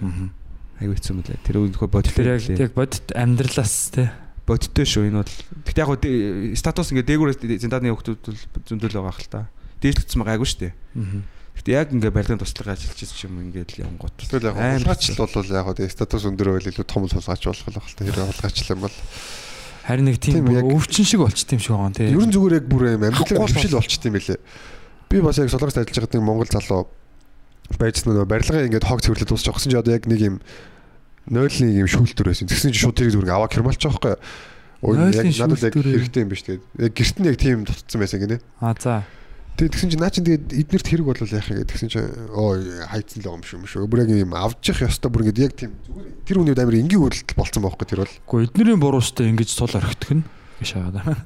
Тэгээ ер нь зүгээр яг тийм юм авна гэдэг бол тэр хүний хувьд хүний имийг авна гэдэг бол тэр ямар ч тийм үг болцсон. Зүгээр энгийн зүйл болцсон. Тэгээ баригдахгүй л байх хэрэгтэй гэдэг тийм үтэл болцсон. Манай нэг ангийн за за за гэж. Шахах чи тий. Анги болгонд нэг тийм хулгайч хөхт байдаг штэ. Тэр анги нэг дааж ажилдаг тий. Манай ингээд 2 3 байсан баха байсан. Олддоо. Манад бол олдсон байсан. Манад бол яг нэг ганц хоёр а, за нэг нэг байсан юм аа. Нэг ангид нэг л хангалттай тэр гэж. Яг нэг тийм чон үүдэн штэ хаяа сүргээс нэг хаяада нэг хон зулгаадаг. Тэрэн шиг л бас нэг гэд нэг хальт нэг хаяа нэг улиралдаа нэг утас алга болцоод байдаг ч юм уу тий. Аа тэр байна. Тэгснээ бүр надад бүр нэг удаа тэгж хэлчихсэн. Аа сүултээ бас тэр бас байрныхаа хөөхтүүдтэй нийлж мэлж бас хөөхт мөхт яаж мадаг дээрэмддэг байсан юм аашин тийм болцсон байсан юм шиг үлээ. Тэнгүүтээ аа нэг сургуулийн нэг гайгүй хувийн сургуулийн хажуугаар явжгаад нэгдүгээр ангийн хөөхт тэр үед чинь 2007 8 8 бас нэлээд тийм баян сургуулийн Sony Ericsson Ericsson амараас ах нэгдүгээр ангийн хүүхэд ингээд iPhone урьдсан байсан гэлүү дээ. Тухайн үед iPhone гарцсан заяа. Тим ингээд барьцсан явж исэн гэж юу. Тэгээ зүгээр ингээд сургуулийнхаа гадаа ингээд iPhone-аа ингээд зүгээр бариа явжсэн. Тэгсэн чинь мань үний ярьж байгаагаар бол ингэж хэлж байгаа байхгүй. Тэр хүүхэд бүр iPhone-аа ингээд зүгээр бариа явж байгаа юм да. Би бүр авчдаг байсан юм. Тэр гэж ярьж байгаа байхгүй юу. Тэгэхээр тэр нэгдүгээр тэр хүүхдийн бас буруу те. Тэр юмаа тэгж ээж аав нь бас тэгж тийм үнэтэй цайтай гар Тийм. яаж идэг те. Тэр хүүхдээ аюул аюултай байдалд оруулж байгаа. Живсэлд оруулж байгаа. Тэгэнгүүтээ манай хүний сэтгэж байгаа манай хүн ч гэстэй. Тэр тэрний сэтгэж сэтгэж байгаа нь болохоор баг тэр хүүхд ингээд явж байгаа нь тэр хүүхдийн буруу штэ тий. Би тэрийг нь баг шийтгээд авах хэрэгтэй байсан гэж тийм логикоор толгой нь ажиллаад байгаа. Тэгэхээр яг хулгайч хүний сэтгүүх болохоор бас яг одоо яг тийм байхгүй. Одоо жишээ нь дээр үнэхээр яг бүр төр зэсэгт гарсан ч гэсэн тий. Тий. Үгүй тэгээд энэ юу гэж чинь ингээд ийм сул мөнгө чинь тэгээд одоо өөрсдөө л ингээл баг улгаал гээд байж байгаа юм шүү гэ. Чи баг булгаа муу юм уу өнтер гэж мгээ Тий. те. зүгээр ямар ч юмд өөрийгөө баг буруутгах юм шиг үлээ. Ямар ч юм хийжсэн зөвтгөх шалтгаан болж идэг. Карнегийн номон дээр өгдөг ш нөгөө Ал Капоне эднэр ч нас орохта аллуулахдаа юу гэсэн гэлээ би одоо нийгмийнхаа төлөө ингэж явж исэн хүн шүү өнтер гэж хэлчихсэн гэж байна шүү дээ. ард олныхоо төлөө Тий. Тэгээд дөрөв хүн яагаад тэгж өөрийгөө зөвтгөхдөг гэхээр ингээд одоо яг өөр хүмүүс бол одоо ингээд нэг хүнийг бодоо ингээд за одоо батаг ингээд хүмүүс одоо үзий ядчихлаа гэж бодсон шүү дээ. Бата өөрөө өөрийгөө үзий ядаж үзий ядаж болохгүй байхгүй. Тэгэх юм бол ингээд нөгөө тэрэ тэр нөгөө амин орлолт морлолт ч юм уу те гутралт болно. А тэгэхгүй хүн өөр өөрийгөө ингээд айлхтан үнэлж байхын тулд ингээд ямар нэгэн зөвтгөх шалтгаан бол өргөлж олж яадаг байхгүй. Юм логик шалтгаан. Тэгээд зөвтгөл яваад тэгээ. Тэр нь дандаа хүнийг хойш нь тачаад гэсэн тэр нь бол. за тэрийг бол өстой мэдгүй. Ямар ч байсан хийсэн үйлдэл нь бол буруу байсан ч гэсэн хүн бол ингээд өөрийгөө зөвтгөх юм бол заавал олждаг. Гэтэ эсвэл яг хаа зүгээр эсвэл гимшилтэд явж идэг л баг л та тий. Тийм тийм хүмүүс байгаа. Тэнгүүд тэр өөрийнх нь нөгөө хийсэн юм да үн гимшил. цэнд нь нөлөөлөд эхэлдэг байх. Би бол Итгэлгүй болоод тий өөрөө өөртөө итгэлгүй өөрөө Одоо дөрөвний ангаргийн жишээ шүү дээ. Ээж нь одоо итгэдэг байсан ингээд тэнгууд тэрэн дээр ингээ ангаар тогтож одоо ингээд хулгайгаас бол өөрийгөө маш их татчихсан гэж шүү дээ. Тэгвэл тэр бас нэг бодол амар эрсдэл байхгүй. Ангараг одоо нэг удаа ингээд хөл алдаад ч юм уу ямар нэгэн байдлаар алдаад одоо хулгай хийчлээ гэж бодно шүү дээ. Тэнгууд нөгөө нэг итгэлийг дааж исэн юм чи өөрөө ч үнэлэмжгээ бүф амар унах байхгүй. Би одоо ээж хаад тэр сайхан итгэлийг алдчихлаа би ч гэсэн хөгийн. Тэгээ дараагийн удаа тэр юг итгэлийг яхад улам амархан болон жоохон жоохноор ингээл багасаал энэ тий тэр нөгөө нэг зарчим нь юу ингээл ягаал Хумсалсаар хумсалсаар хулгайч. тий ясаар ясаар юу гэдэг лээ тийм Бүгд чөлөө нэг тийм хурсаар хурсаар бодож хумсалсаар хумсаар хулгайч гэдэг. Баг багаар л эхэлдэг те. Тийм аимшигтай амьдрал гэжтэй. Яг хүн л тэг хүний яг нэг итгэж яаш. Тэгтээ тэрийг нэгээд одоо ээж ээж яг тэгж хэллээ гэж бодлоо доо. Тэгэхэд хулгайлч ингээ одоо хийснийх нь эсрэгээр тийм муу хүн бас байгалах л та. Байгаа ч явахта баг байхгүй л үдээ. Аа, Хэцүү аргумент байна наа. Ер нь бол ээжийнхаа итгэлийг алдна гэдэг бол амар хэцүү асуудал та. Гэхдээ хүн чинь төгссөн шүү тэгэл алдаа гарна. манай тий. Чи түрүү нэг 108 гэсэн үү? Усыг болон гişүн тоо. харин нэг Мэдхгүй нэг тийм Үндсэн хуулийн одоо нөгөө өөрчлөлт гээд яагаад байгаа шүү дээ ер нь Би бол ингэж бодож чинь хүү яг хүн төлөвтөн бол зүгээр ер нь олон мянган жил бол идлээ идлэхэд ганц хүн бол нэг идэж шалахгүй гэдгийг бол бас тэгэл ойлгомжтой шүү дээ. Их тоон хэсэг тусмаа олон хүн идэх гэсэн үг шүү дээ. Би бол идэх идэх биш байхгүй идэхийн талаар яриаггүй юм шүү. Яг одоо юу гэдэг юм ингэж яриад байгаа. Би миний ойлгосноор бол ийм заяа. Энэ болохоор яг үндсэн хуулинд өөрчлөлт оруулах гад одоо зөвхөн тэр гişүүдийн тооч биш өөр өөр юмнууд бас байгаа байхгүй юу? Аа за. Одоо юу гэдгийг ерөнхий сайдыг хэн сонгох уу? Тэ ерөнхий сайд засгийн газар өөрөө бүрдүүлэх үү? Эсвэл улсыг хурлаас хурлаас томилох юм уу ч гэдэг юм уу?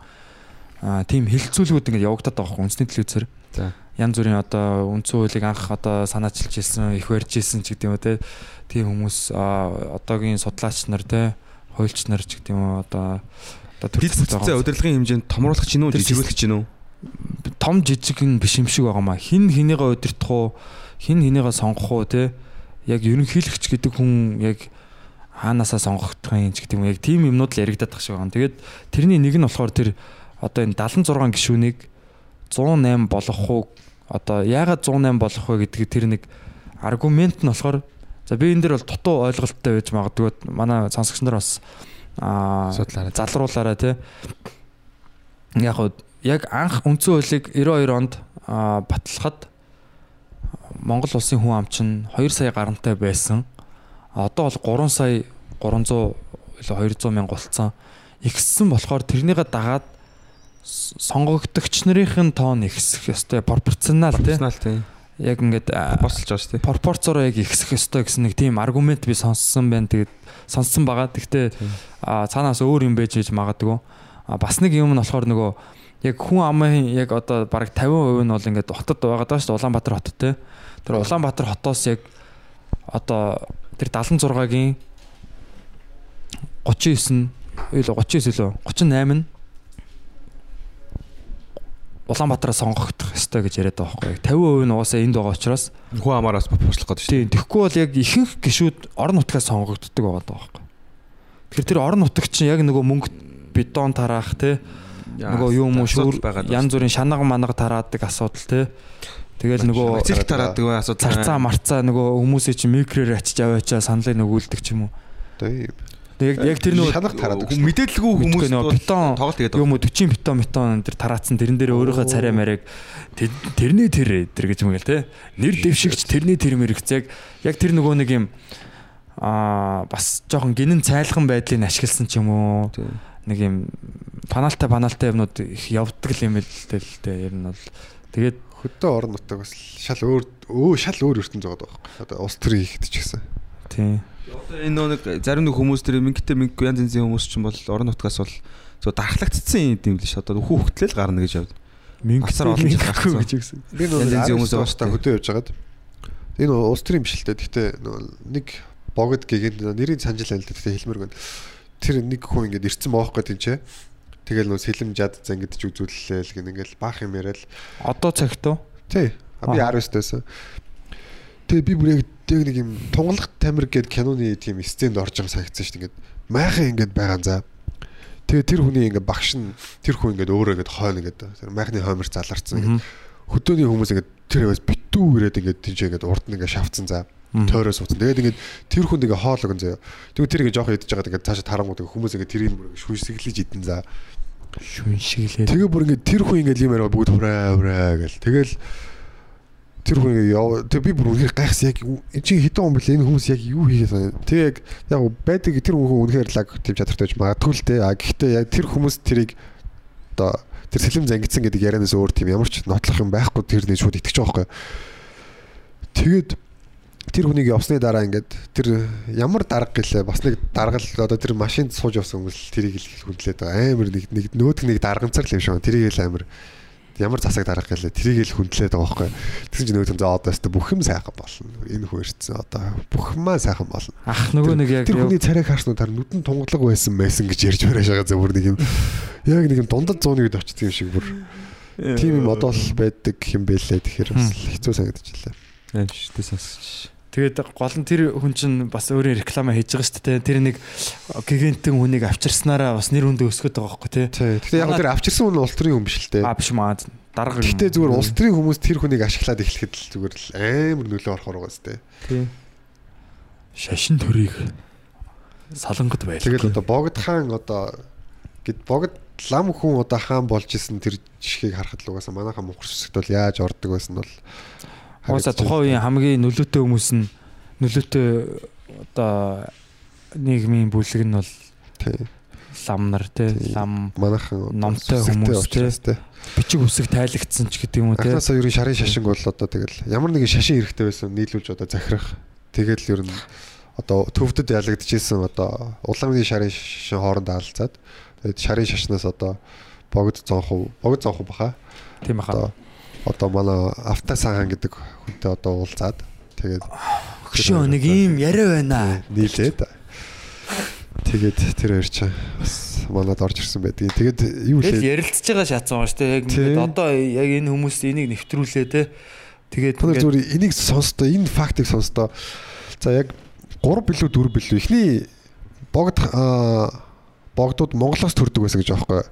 А тэгэнгүүт нэг удаа нөө нэг манжи эсрэг бослогт одоо тэр богд хаан туслалцаа үзүүлснээс хойш төвдөд төрдөг болсон гэж аахгүй. Тэгэхээр зүгээр л яг тэрний цаат муу чанар юу байна? төрүүлэх мөрүүлэх гэдэг бол үнэхээр тэр бол жоок те. Зүгээр яг зүгээр хүмүүс наадж байгаа хгүй нэг Монголоос нэг далаалаа мам тодруулснаа төвдөд аваачингуудаа те. Тэгээ залуугаар нь ингээ ичиж байгаа хгүй те.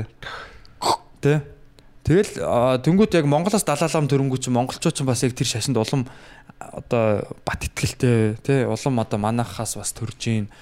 Тодорлоо энэ төр гэл те тэр хүүг ингээд яг нөгөө юугаа хуучин Өөрөө таньсан юуг гинэ. э, таниад те нөгөө юуг жүжиг штэ өгшөө те яг жүжиг биш байсан ч гэсэн зүгээр яг тэр цаад тэр нэг үр дагаврын харангуут яг мань эдийн тэр юуг ингээд контрол контролтсон л байгаа байхгүй. тоглолцсон л байгаа. хяналтандаа оруулсан те тэгэхээр л яг яг юу яг цаанаа яг юу явагдаад байгааг бид нэр яг үнэн мөнөөр нь харах хэрэгтэй тэгээ одоо ингээд далаалаа Монголд ирэл те самарчаал явдаг үстэй Тий. Хятадын одоо хөршийн одоо энэ харилцааг зүгээр дүф Тий. болгочаал тий. бид нар яг далаалаамтай яг за яг уушлаарай те одоо энэ бол миний л үзэл бодол гэх юм үзэл бод за тийм амар би нэг үед ир- ирж таарсан. Шүү дээ. Эвгүй үед ирж таарсан тийм. Үгүй тийм тэгээ тэрийг яаж яах нь ураад авчирчихын тэгээд монголчууд энэ юугаа шүтэх хэрэгтэй мэрхтэй гэд бас нэг юм хаттын өөдөөс ингээд нэг өрвөлзөөд те яг тэгээ аваад ирж байгаа байхгүй тэгэнгүүт нөгөө эдийн засгийн үед манайхыг хятад бол яалчгүй ингээд а за та нар тэгвэл ингэж байгаа юм бол те энэ хүнийг ингээд юу гэдгийг хүлийн зөвшөөрөө те энэ төвдийн одоо те эн чин төвдийн одоо ерөнхийлөгч гэж хэлж болно шүү дээ Тий. өдөртөгч одоо Аутлаа өдөртөгч. тий одоо бидний бол хятадын хүлэмжшүүрхгүй байгаа хүнийг та нар хүлэмжшүүрж байгаа юм бол ингээд шууд бид нар эдийн засаг те улс төрийн энэ дипломат одоо юу гэдэг харилцаагаараа бид нар та нарт одоо юуг нь мэдрүүлнэ те ингэж болохгүй гэдгийг мэдрүүлнэ гэд. Тэг манад амар хохиролтой байгаа даахгүй бид нар яг тэр хүнийг яагаад одоо мэдэхгүй юм? 14 дэх далаалан бол айгу тийм боловсрсан мундаг хүн л дээ. А гэхдээ зүгээр бүхэл бүтэн улсын одоо нөгөө нөхцөл байдлыг сүйдэх хэмжээнд одоо тэр хүнийг тэгж яах хэрэг байсан ч юм уу ч юм уу л гэж бодсон л да би бол.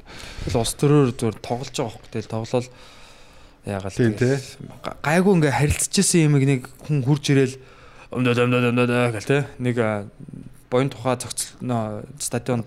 Лекц уншсан юм байл л дээ.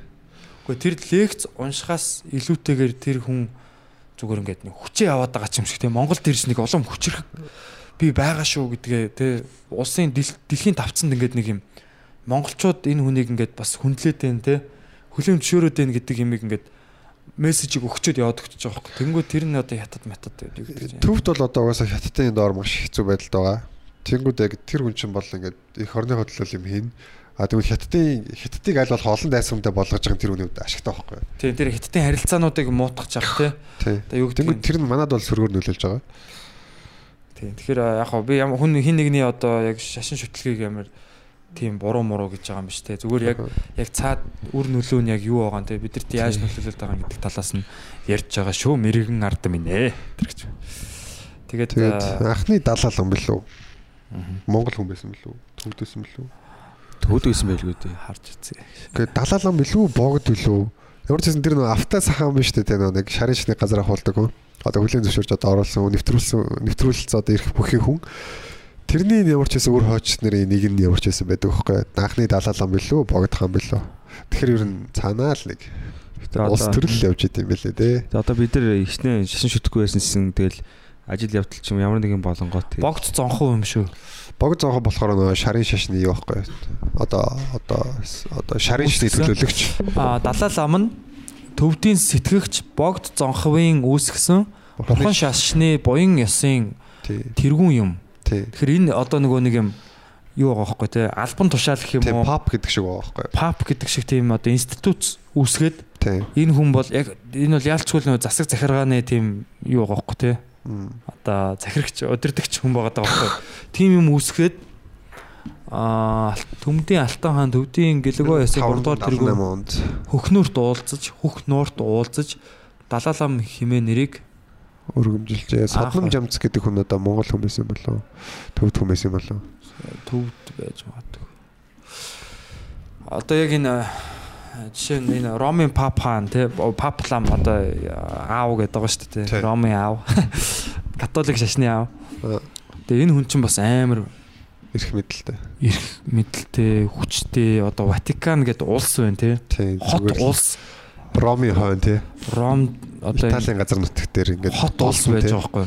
Тэгээ Ватикан аа дээр үеэс хойш нь пап гэдэг хүн чинь ерөөсөө л тэр яг энэ шашинтнуудыг захираал тэрүүгээр бүр дайн хийгээл газар нутаг булааж аваал те хүн амтнд цээрлүүлээл яллаал цаазлаал ч гэдэг юм те тэгэл янз бүрийн бүр сүултээ бүр нөгөө одоо Английн хаан бол па- папыг одоо эсэргүүцээ те Хенри хэдвүлээ одоо нөгөө пап ч хаан хүнийг одоо нэг л их нэртэй байх хэрэгтэй гэсэн чи Хенри ч амар олон их нэртэй Хенри England. Тэр үед бол тэр дунад зууны үед бол зүгээр папын эрх мэдэл бол зүгээр нэг хааны эрх мэдэл хажууд нь юу ч биш байсан бохоо зүгээр. Хенри олон- 8 дугаар Генри гээд энэ чиг одоо эсэргүүцээд нөгөө тэр католик шашин одоо пап бол ерөөсөө л папаар яалгажж одоо хүлэн зөвшөөрөгдөж яг тэр одоо ард иргэд нь угаасаа нөгөө нэг юм тархи угаалгацсан байгаа шүү дээ тий.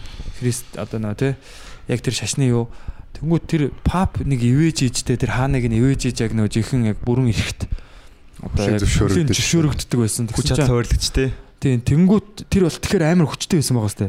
Тэнгүүд яг Хенри одоо жишээ нь эсэргүүцэж эхэлсэн байгаа байхгүй юу.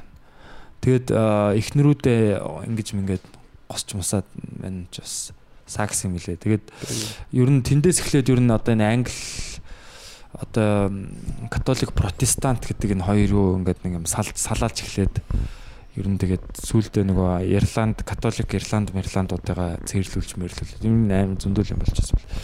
Тэгээд тэр пап гэдэг хүн чинь үнэхээр яг эрх мэдэлтэй тэгээ сүүлдээ бүр миний лав сонссноор бол одоо сая сүүлд Ватиканы тэр доороос бол маш их хүний арга яс цогцсууд их олдож байгаа.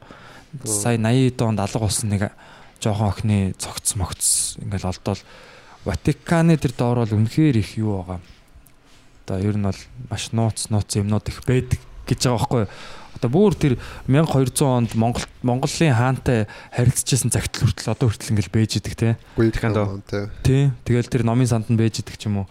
Тэгээд хамгийн гол нь Ватикан ч бас яг амар яг жинхэнэ одоо тэр чи хот улс шүү дээ. Улс хот улс. гэж яваад байгаа. Зүгээр л хот. Тэгээд бас бодлого явуулдаг. Бодлоготой улс улс төрийн бодлоготой а бас юм ер нь бол бас юм хүчний бас юу байдаг. Одоо цэрэг айрам маягийн ч юм уу те Ватиканы одоо дайснуудыг намандаг тийм бас нууц юутэй гэдэг байгаа байхгүй. Дэм. Яг Тэснүүд хүн амын Маав шиг хүн амтан зүгээр ингээд дүүдэлж мүжлээд яг ингээд юм юу ил тийм одоо хүн амны хэрэг үлддэг бүр. Одоо юу гэдэг нь яг тийм улс төрийн яг яг л тийм улс шиг л байгаа байхгүй те яг ингээд тагнуулах ингээд хүмүүс алдаа штэ те. дэлхийн хамгийн жижиг улс гэсэн чинь Ватикан ч. Зүгээр л хотл юм бэл тий. Тэгтээ нөлөөллөөр бол амар том. Нөлөөллөөр бол яг хаа тий. Яагаад бүр тэр Америкийн ерөнхийлөгчдөр очиж уулзаад байгаа юм те. Юу гэдэг чинь ингээд нэг тийм Тэг яг энэ чинь бол дэлхийн хамгийн том бизнесийг хатгаж байгаа хүн дээр очиж уулзах байх та тий гэж. Тэгэхээр яг далаа лам ч гэсэн яг одоо нөгөө уул нь бол бодтой бурхан бодтой те Гавтама а Сидхарта те гэт бодтой ч нь болохоор ингээд яагаад гэгэрээд номлолоо ингээд яагаад заагаад ингээд хүн болгон гэгэрлийн зам руу явах хэвээр те хүн болгон надад Үнэнийг итгээ тий үннийг өөрсдийн өөрсдийн амьдралаараа олох хэвээр те би бол бурхан биш би бол зүгээр л юм гэгэрсэн хүн те би одоо төрүүлээд очсон та нар ч гэсэн очиж чадна гэдэг. Тийм номлол явж яснаа яг гин төвдөд очингуудаа нэг юм ид шидийн мэдийн болоод ингээд тэ? Нэг тийм цаанаасаа нэг тийм юм юм буулгаж ирж мэрдэг юм бөө мөө шиг юм юм да тэ? Тэгээд нэг юм шал өөр болоо явцсан байгаа. Тэнгүүтээ ингээд босод усууд нөлөөлөөд ч гэдэм үү. Тий, ер нь бол одоо яг буддизмын яг тэр цэвэр философоос одоо шарын шишинд үлдсэн юм бол амар бага юм шиг л санагддаг. Гэхдээ яг хоо шарын шишний нэг авах юм нь пласибо эффект гэдэг юм амар сайн ойлгоцсон байдаг. Яг нөх хүний одоо бодол дагаж одоо хүн эдгэрхтэй бодол дааж хүн сайжрах гэдэг юм сайн ойлгосон. Тэн дээр маш их зан үйл байдаг. А тэгээд хүн ямар нэг юм зан үйл үлдэж явахдаа тэр нь ихтгэл нь улам бэхжижэдэг байхгүй. Одоо ингээд энийг хоошоо асгачих гээд тэгэх юм бол одоо хоошоо татчих хооронд ингээд бүх юм сайхан болж байгаа гэсэн ихтгэл өнөмшил төрдөг. А гэхдээ тэр нь одоо ингээд бас л муугар нөлөөлөд байна л да. Ягаад гэвэл хүмүүс маш их юмыг мухар сүсгээр тайлбарлаж ойлгодог болж байна. Юмыг ингээд шинжлэх ухаанаар харж чадахгүй байна. А өөрөөсөө амьдралын хариуцлагаас зугтаж байна те. Жил болгон ингээд ном уншуулчаад ингээд амьдрал нь сайжирна гэж бодоод байдаг. Уншуулахгүй бол амьдрал нь одоо муудна ч гэдэг юм уу те. Яг нэг юм орол орлогын үүд нээлгэн энэ төр гэдэг тэгчих юм бол ингээд юм сайжирна гэсэн тийм одоо бас юм болгон сайн муу талтай л байна л да. Тий тэгээд яг Христийн шашин ч гэсэн юу нах тийм байсан юм шүү. Яг Есүс Христийн одоо яг замлаг уншихаар яг буддагийн одоо философос шал өөр л доо ингээд итгэлийн хүч гэдэг юмыг сайн ойлгоод байгаа байхгүй Христ. Одоо ингээд би бол бурхны хүү те. Тэгэх юм бол та надад итэг. Тэгээ надад итгэх юм бол одоо та нар уулыг ч хөдлөх чадна гэсэн тийм философи байсан байхгүй. Аа тэгээд яг Гэтэ тэр нь тэр чинь бас яг наа чин яг яг тэгж хэлэхэд хэцүү шүү дээ. Хүн болгоо өөр өөр ойлгож байгаа шүү дээ. Тийм байхгүй юу гэж хэлэх бол үнэхээр хэцүү. Яг тэгэхээр яг тэр Библийн юунуудыг ингээ хэлчихсэн Христ Библи бол угаасаа амар өөрчлөгдсөн ном. тийм баха. Тэр бол Христийг амьд байхад бол хин ч Библийг бичээгүй. Христийг нас барсныхан дараа нөгөө 12 юу дагагч нарын нь ингээд бүгд өөр өөрсдийнхоороо ингээд битсэн байдаг аахгүй. гэрээг нь. Тийм шинэ гэрээг нь тэр одоо тий аа одоо тэр шашныг те нөгөө за энэ бол одоо шинэ нөгөө юу месая буюу те нөгөө юу гэдэг лээ Зөвгнөгцсөн нэг тийм хүн. зөвгнөгдсөн тэр аврагч те нөгөө одоо Тий. бурхны хүү өдргээд за тэгээд тэгээд тэрийг нь яг нас барсныхан дараа тэр нөгөө Христийн амаараа хэлжсэн юмнуудыг аа за бүр бүр одоо ярих юм бол Христ гэдэг хүн байсан ч юм уу ч юм уу гэдэг тийм асуулт гарч ирнэ. Гэтэ яг тэрийг ингээд яа дараа нь яг өгснөхийн дараа бүр 20 30 40 50 жилийн дараа тийм явдал болж исэн гэд нэг тийм битсэн байт юм лээ. Хамгийн сүүлд нь Тий. John гэд а, The Last Apostle гэд хамгийн сүүлийн одоо дагагч нь тий бараг 80 90-д наслсан билүү дээ. Тэр хүн болохоор одоо тэгээд сүүлдээ нөгөө нэг дагагч нар нь хоорондоо бас ингээд зөрчилтэй болж эхэлсэн байгаа байхгүй? Тэгээ нэг Паул Маул одоо нөгөө гарууд чинь хоорондоо жоохон юм. Тэгээ өөр өөрсдөө юм номнууд гаргацсан. Тэгээ тэрийг нь яаж яхад ингээ бүр редакторлаад тэрний ном, энэний ном, энэний ном гэд сүүлдээ нөгөө хаад ноёдууд чинь за арт түмнийг захирахад яг яг энэ энэ хэрэгтэй юм байна гэдэг юм уу. Бүр яг тэр нөгөө зарим хэсгүүдийн бүр ингээ хассан байгаа байхгүй. Тэгэхээр яг Библи болохоор бас айгүй асуудалтай. Тэгээд жишээ нь Христ болохоор одоо жишээ нь бас одоо юу гэдэг хүн болгоныг нэг жоохон юу гэдэг юм те хүн болгон одоо бурханлаг чанартай тэрийг аа бид нар мэдэх юм бол бид нар яг юм бурхны оронд kingdom of heaven те энэ тэнгэрийн оронд бид нар амьдарч байгаа тэнгэрийн одоо хаант улсад Ийм. Бид нар бүгд бурхны нэг хэсэг аа тэгээ энд бид нар итгэх юм бол одоо юу гэдэг юм те өвчин зовлон одоо юу гэдэг чинь тэгэхээр тиймэрхүү юм номлож исэн юм шиг надаа зөвөр миний ойлгож байгаагаар бол тийм байгаа. Гэтэ бусад хүмүүс янз бүрээр л ярих байх л та. Тэгээ би бас ер нь тиймэрхүү байсан юм болов гэж ойлгохтой. Яг Тэрийг нь хамгийн гол потенциалыг Есүс амар сайн ойлгоцсон байсан бохоггүй. Тэгээд Иесус байсан уу юу? Бас за тэрийг бол мэдэхгүй шүү дээ. Тэгээд аа, цогцно одоо яг юу гэж хэлэх нэг тэр үед одоо нэг шашны институтчил гэдэг юм бол амар байсан бохоо. Одоо тэр нөө юдачуудтай бүр ингээ элит бүлэг. Тэгээ одоо бүх хүмүүс тэднэр дээр очиж залбирна. Тэднэрт ингээ дахил өгнө. Тэднэрт хандив өгнө. Тэгээ тэднэрээр дамжуулж ингэж залбирна. Яг ингээ сүм дээр очиж хүмүүсээр дамжуулж залбиулдаг гэсэн бохоггүй. А тэнгууд Есүс болохоор ингээ хүний одоо бодол потенциалын хүч юм байна. Та нар өөр өөртөө шууд дор дорноо ингээ яасан ч болно. Яг зүгээр байгаа газараа суугаад залбирсан ч болно. Яг төвлөр одоо тэр төвлөрлийг байсан тараахтай байхгүй. decentralize хийж нөгөө нэг юунууд болохоор еврейчүүд нь болохоор яг энэ энэ одоо бурхан бурхан бол ерөөсөө энэ баг э, сүм дотор байдаг те. Энэ сүмээр яг энэ нөгөө рабигаар яг энэ ламаар дамжиж ийж одоо бурхан бурхантай би бол одоо зуучлагч болцсон те. Пимп болоо шатсан. Тэгэж одоо нөгөө нэг юм бурхныг пимплж байгаа байхгүй те баг мөнгөөр те. Тэгээ 10% өгнө мөгн өтергээд Тэгээд тэр шашны институтийн эсрэг тэмцэжсэн бохоо. Одоо гэтэл яг өөр амар одоо Тэнгүүт яг одоо Есүсийн юу чинь одоо өөр институт болсон бохоо. Тэгэхээр бүр амар тэгэхээр яг анхны ярьжсэн юмнаас шал өөр одоо буддын шашин шиг яг тийм л болцсон байгаа шүү дээ Тагийн ярьжсэн юмнаас шал өөр болсон. бүхэл шашин бол яг тийм болцсон байгаа дөө Институтчлэгдээд ирэхээр шал өөр болоод байгаа. одоо Ромын пап одоо юу бодож сууж байгаа бол чамаг л яг үнэхээр Иесусийн талаар бодоагүй баха. энэ Яг бид өөрийн бизнесийн талаар далааламч уус их орныхаа төлөө тэгээд энэ дэлхийд хоёр байгаа их мэдл нөлөөл. Одоо эн чинь хамгийн шилдэг хамгийн төгс компани шүү дээ. Ямар ч улсад ямар ч татвар төлөхгүй. Тэгээ Яа. хүмүүсийн яг бусад компаниуд бусад компаниуд бол хэрэглэн дээр суурилдгүү тэд нар хүмүүсийн итгэл үнэмшлээ суурилдаг бүтээгдэхүүн. хамгийн гол нь Тэгэхээр татвар асар баг зардлаар их мөнгө олдог татвар өгдөг. татвар төлдгүү гэдэг л Тэгэхээр ийм гоё компаниудыг эзэмшиж байгаа хүмүүс бол арай өөр зүйл бодож байгаа. Бид нар шиг ийм өвчөөгөө байхгүй байхаа гэж. Тэгээд томуудыг үдэтж байгаа Амар том гоё бизнесүүд шүү дээ. тэгээ менежник өчүүхэн юм ч яриаг л дээ Гэхдээ тэр хүмүүс Иесусийн талаар ч юм уу. Аимшиг. зарим хүмүүс бол яг Гэтэ би ингэж сонссон юм байна. аа Яг э, Христийн шашны үүсэл гарал нь Египтийн нарны бурхны хүүгээс үүдэлтэй мгм санааг нь аваад Европ хувилбар руу шилжүүлсэн он цаг сар тоорол янз янз юм Тий, тэгж ярьдаг, байдаг болохоор энэ бол зүгээр copy paste л гэдэг юм лээ. Тийм маш олон нөгөө нэг юуны Хиндүү шашны заримтай ч гэсэн давхцтай шүү дээ. Ер нь шашнууд хоорондоо амар их давхцалтай. Тэгээ нэг нэгнээс сэдв авцсан. Бахан залхуурлын нэг юм Аа. алдаануудын айгүйх гаргацсан иш татаад ингээд нэг гоё юмнуудыг адилхан, байж байна гэж бодож болно. Гэхдээ зарим зүйл дээр яг үнэхээр тэгсэн болов уу? Ягаад гэвэл дэлхийн өнцөг болон дээр ингэсэн байна гэсэн чи бас ойлголт төрж болох байхгүй юу? Одоо тэр усан галвын ивэлтийн тухай бол ингээд баг бүх их сурвалжид байдаг шүү дээ. Тийм шүү дээ. Библиэл дээр тэр Новагийн арк гэж байдаг. Бүр Америкийн индианчууд төртөл яг тэгэж юу яажсэн нөгөө нэг амар одоо ус яажсэн гэдэг. Усан үер том ингээ бүр үер болоо бүр хамаг амтныг бүр тийм нөгөө археологийн олдрууд нь хүртэл байт юм билээ нөгөө нэг арслан цаанууд эд штэ. Тий. Одоо тэр мөстлөгийн үед амьдарч Тий. гэдэг маш олон арслан цааны юу ингээд нэг үерт ингээд урсаж яваад ингээд нэг газар очиж ингээд бөөгнөрөө дүгцсэн юм шиг яг тийм юу олцсон гэж байгаа Америкийн Америк твд хойд Америкт. Тэгээд одоо нөгөө Америкийн их нуурууд гэж яриад байгаа. Одоо Lake Michigan, тэ Lake одоо тэр Торонто юу лээ. Янз бүрийн тэр э, том нуурууд бас э, хойд Америк тэр тэр чигтээ ингээ нэг одоо майл зузаан юм мөсөн доор байсан гэж яриад байгаа мөслөгийн үеэр. Тэгээд мангар том солир ирээд мэ гинт бүр ингээд амар хурдан хайлуулад тэр их усыг тэрнээс болоо ингээ бүр үер болоо дэлхийд даяар бүр тэр нэг мэйл зузаан юу чи ингээ бүр ингээ хайлаа тэгээд аа дэлхийн юунд бас үер мөр болж исэн гэж ярьдаг юм лээ.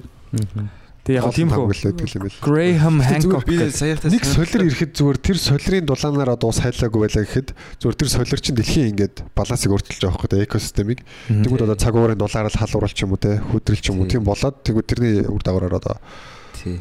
Одоо энэ нэг хүмүүс ангар гаргалаа нүүн гэдэг байгаа шүү дээ. Тэрэн дээр яг ингээд нөө нэг бидний нэр ангараа. Тэр гариг чи одоо үзэх юм уу шорон гариг байгаа шүү дээ. Зүгээр. Тэгсэн чи тэр одоо манай гариг чиг тийм байсан гэж шүү дээ бас. Тэгээ солиор ирээд одоо агаар мандалтны хэмжээний янз янзын юм экосистем өөрчлөлтөнд дүр устаа болсон шүү дээ. Маш усгүй битүү очоо. ингээд тийм солирын шураг болж идэг. Тий яг одоо ингээд ангар гаригийг болохоор бас яг дэлхийгтэй яг адилхан юм экваторын бүсчлэлтэй температур нь адилхан болохын тулд нэг 3 4 төрлийн юмуд туршилтууд байгаа байхгүй хийгдэн. Яг тэгэхэд адилхан болгоно. Тэнгууд гадаргуу нь усаар дүүрээд тэгэнгуут ингээд нөө их газруудын ингээд тэмдэглэсэн заяа. Тэнд нь энчэн цанын баазууд байгуулна. Энчэн нь болохоор наран шалгын газрууд гоё газрууд байгаль нь айн үзэлтэнтэй болно гэж ярьж байгаа байхгүй бүр судалсан байгаа байхгүй баазууд нь Э, хид хідэн төрлийн аргаар хийж байгаа байхгүй. Тэг чи газар нутгаа бүр ингээд хуваарлах талаараа ярилцж байгаа. цөмийн бөмбөгдөлтэй юм уу? Ангараг. Үгүй солир амар том хөлөг онгоцоор ингээд солирны ард суйлуулад тэр солиороо явсараад ангар гараг мөргүүлэх хэрэгтэй байхгүй. Эсвэл ингээд том том толин хиймэл дагуулууд тойруулж тавиад э, туйлуудын ингээд температур нь одоо хасах 200 градус мас юм шүү дээ. Амар хаа. Тэгэхээр ямар ч уур яг- амьсгал авах. Тэгэхдээ яг адилхан температуртай болгож болно гэж байгаа. Зардал л хэцүү гэдэг байгаа. Тэгээ газар нутгууд ингээд бүс. дураараа шаттай зүгээр гариг өсгчээдэг нас. Тэгээ тэр одоо манай э, хамгийн өндөр болоо шүү дээ. Эверестээс ингээд 5 6 дахин том уул муулнууд байна гэж. Аим шигтэй. Бүр тэр чинь нэрлэлсэн юм байлаа шүү дээ. Энд тийм. Бүх э, уулууд нэрлэлсэн байдаг шүү. Манайх нэг бас нэг шүү. юм уу жаргалан туул муул гэдэг нэг Тэгээ бүх Бидний зүйл нэг яриад статус бичсэн үстэй энэ барууныхаа ангаргийн бүх уулнуудыг одоо нэрлээд Нэр уул усыг нэрлээд дууслаа гэдэг. Тэг чи ингээд далаа малааг нүртэл бараг нийлж байгаа хөш одоо ингээд. Яг адилхан болгож ш амьдрин ш бид нар. Тэгээд ингэж байгаа байхгүй тэр ингээд одоо тийш бүх зүйлийг судалцсан ганцхан юм судлаагүй гэж хэлээ. Хүн тэрэн дээр сэтгэл санаа яг яаж үйлчлэгдэх битгэхгүй. Хүн ер нь шал өөр амтан болол явна дөө. Яг тэнд амьдрыг ивэл яг хүн төрлөختөн биш болно ангарах төрлөختөн болно. Яг чам шиг.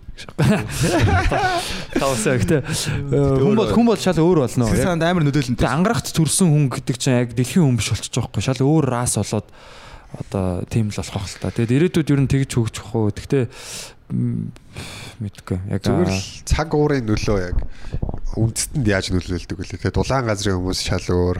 Одоо манайх шиг ширүүн нөхцөлийн хүмүүс шал өөр.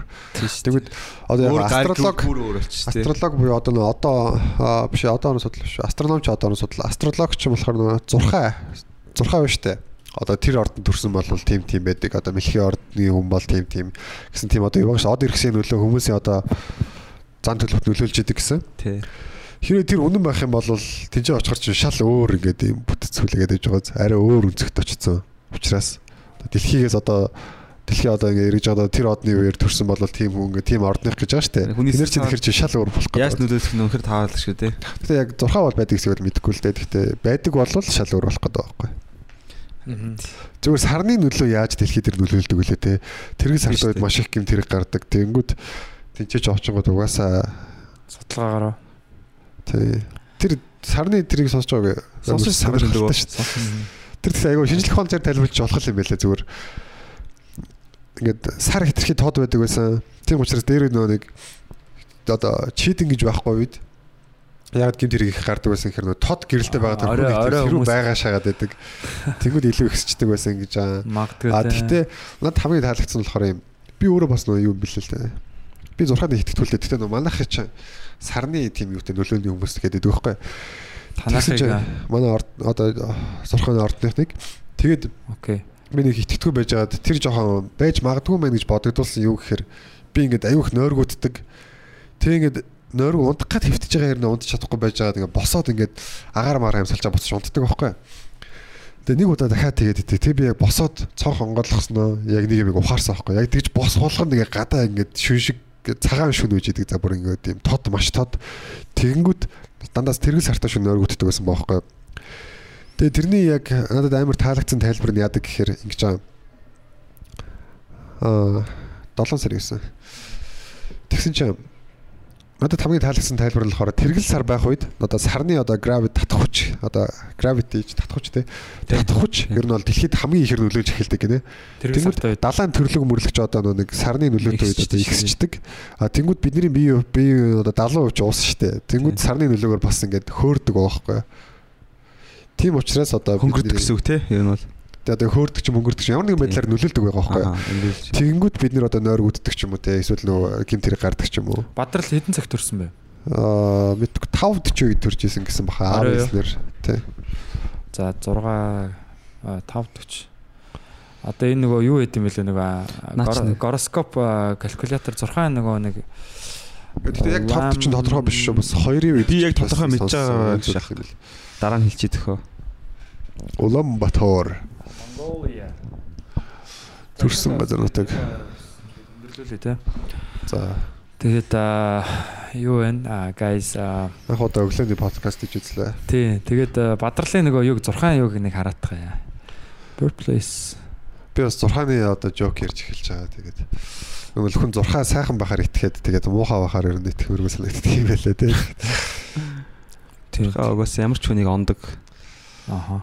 Яг Тий. Тэгээд яг энэ нөгөө юг Тэр нь сонсцохоор. astrology гэд нөгөө яг хүнийг төрж явахт одоо тий яг төрж явах тэр тэр үед нар нар ямар ямар одон аймаг дээр байсан бэ тий одоо яг 6 12 ингээд юугаар ингээд хуваацсан байгаа шүү дээ тий одоо тэнгэрийг Тий. тэнгууд яг нар яг аль зүгээс мандчихсан аль одон гар одоо жинлүүрийн орд одоо миний хувьд бол би жинлүүрийн орд тэнгууд 10 сард яг нар яг тэр жинлүүрийн ордноос орд одоо 6 хэс одоо одны хэсгээс манддсан байна л да аа, сар нь бас хаанаас яг мандчихсан ч гэдэг юм уу Аа Тэр нь аль ордноос байсан бэ те?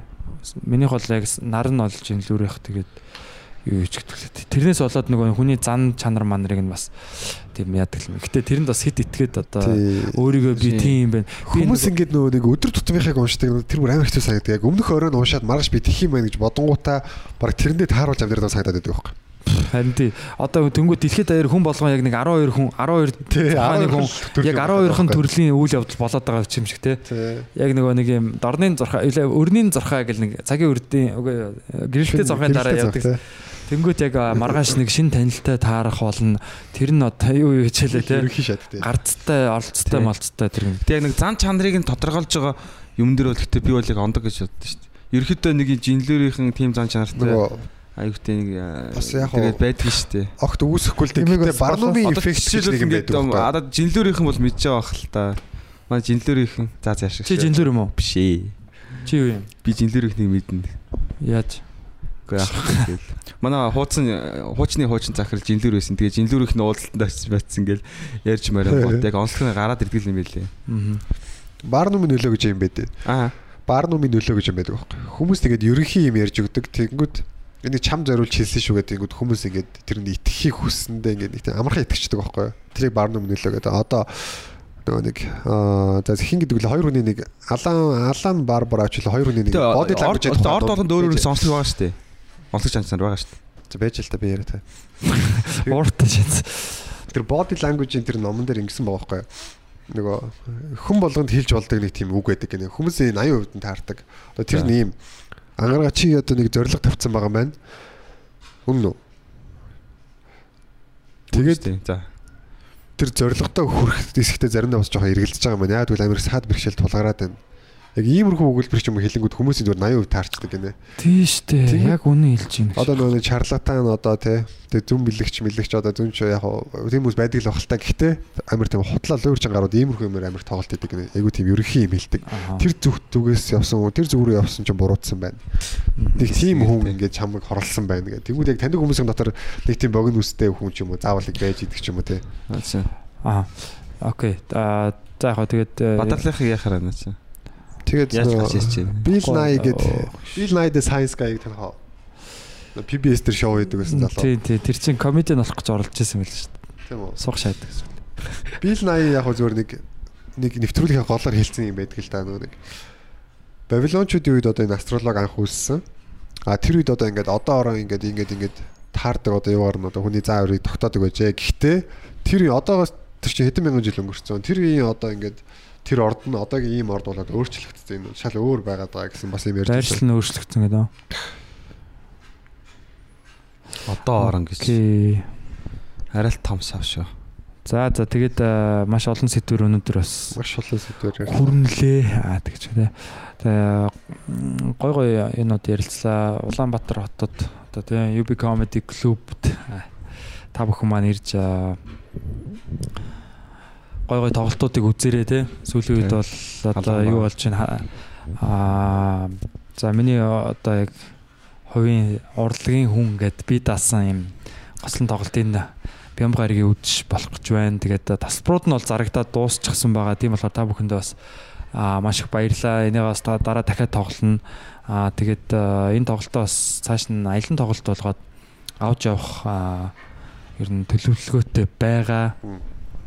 Тийм тэгээд юу оо а тийм тэгээд аа, хаана хаана бас үзмээр байна. Тэг хаанаас аа, үзэж байгаа манай подкастыг сонсож байгаа бас бичээрэй.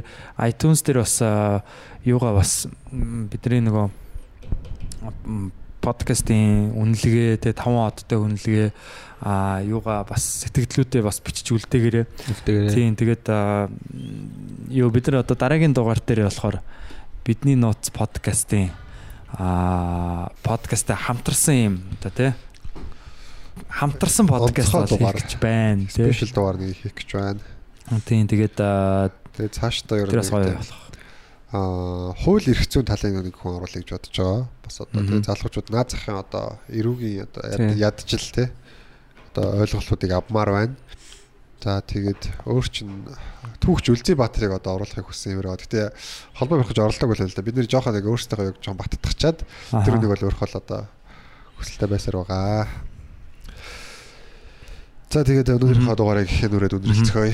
А миний нөгөө Rising Sun болохоор юу байсан юм шүү. Sorry guys. А нөгөө зурхайн хувьд бол яг нөгөө нар мандчихсэн үе нь болохоор Арслангийн орд ордонд мандчихсэн юм байна. Тэгэхээр юу гэсэн үү? Тэгэхээр одоо Батаг can sometimes be perceived. Батаг зарим хүмүүс нөгөө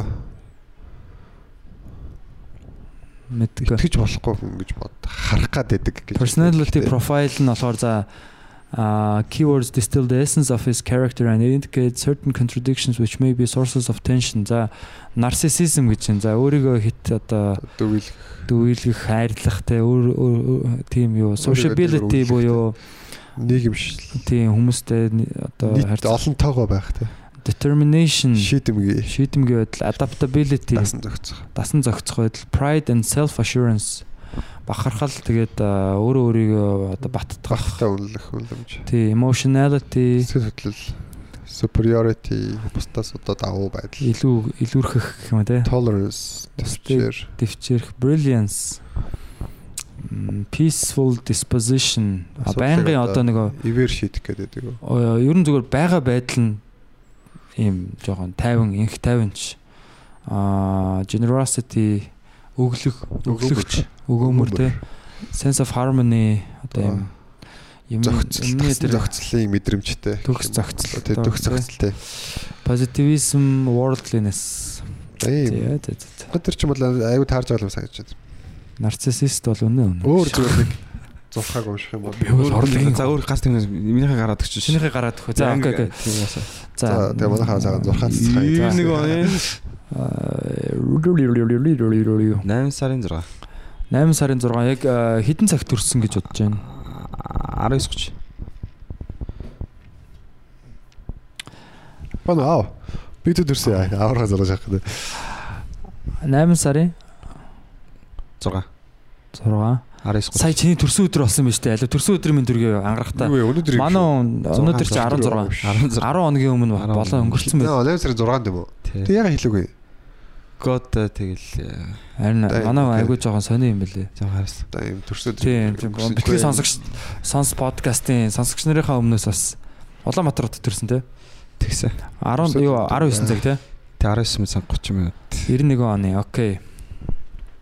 За ингээд э, Өнгөрөх хүүгийн хангар хөөгийнхаа мэдээллийг уншия. Тэр гэж. За. За яг ангаргыг төрж явахт яг одоо тэр нөгөө од гаригс те одоо манай нарны аймгийн гаригс яг хаана байж исэн бэ гэдэг бас ингээд тохируулаа гаргаж ирж байна. Аа за би ихтэй бата гэдэг нэрээ өөрчлөг. За юу гэж байна? Бас нарциссист гэж байна. Бас өөрөө өөрийгөө одоо бас дөвөөлөгдөг те өөртөө өөртөө хит хайртай ч гэдэг юм те. Need for security. За аюулгүй байдлыг одоо аюулгүй баталгаатай тийм байдал хүсэмжилдэг. тийм хэрэгцээ байдаг.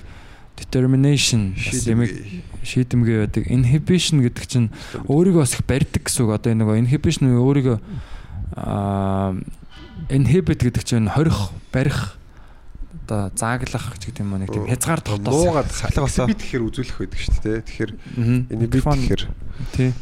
А pride and self assurance бараг ер нь адилхан юм шүү.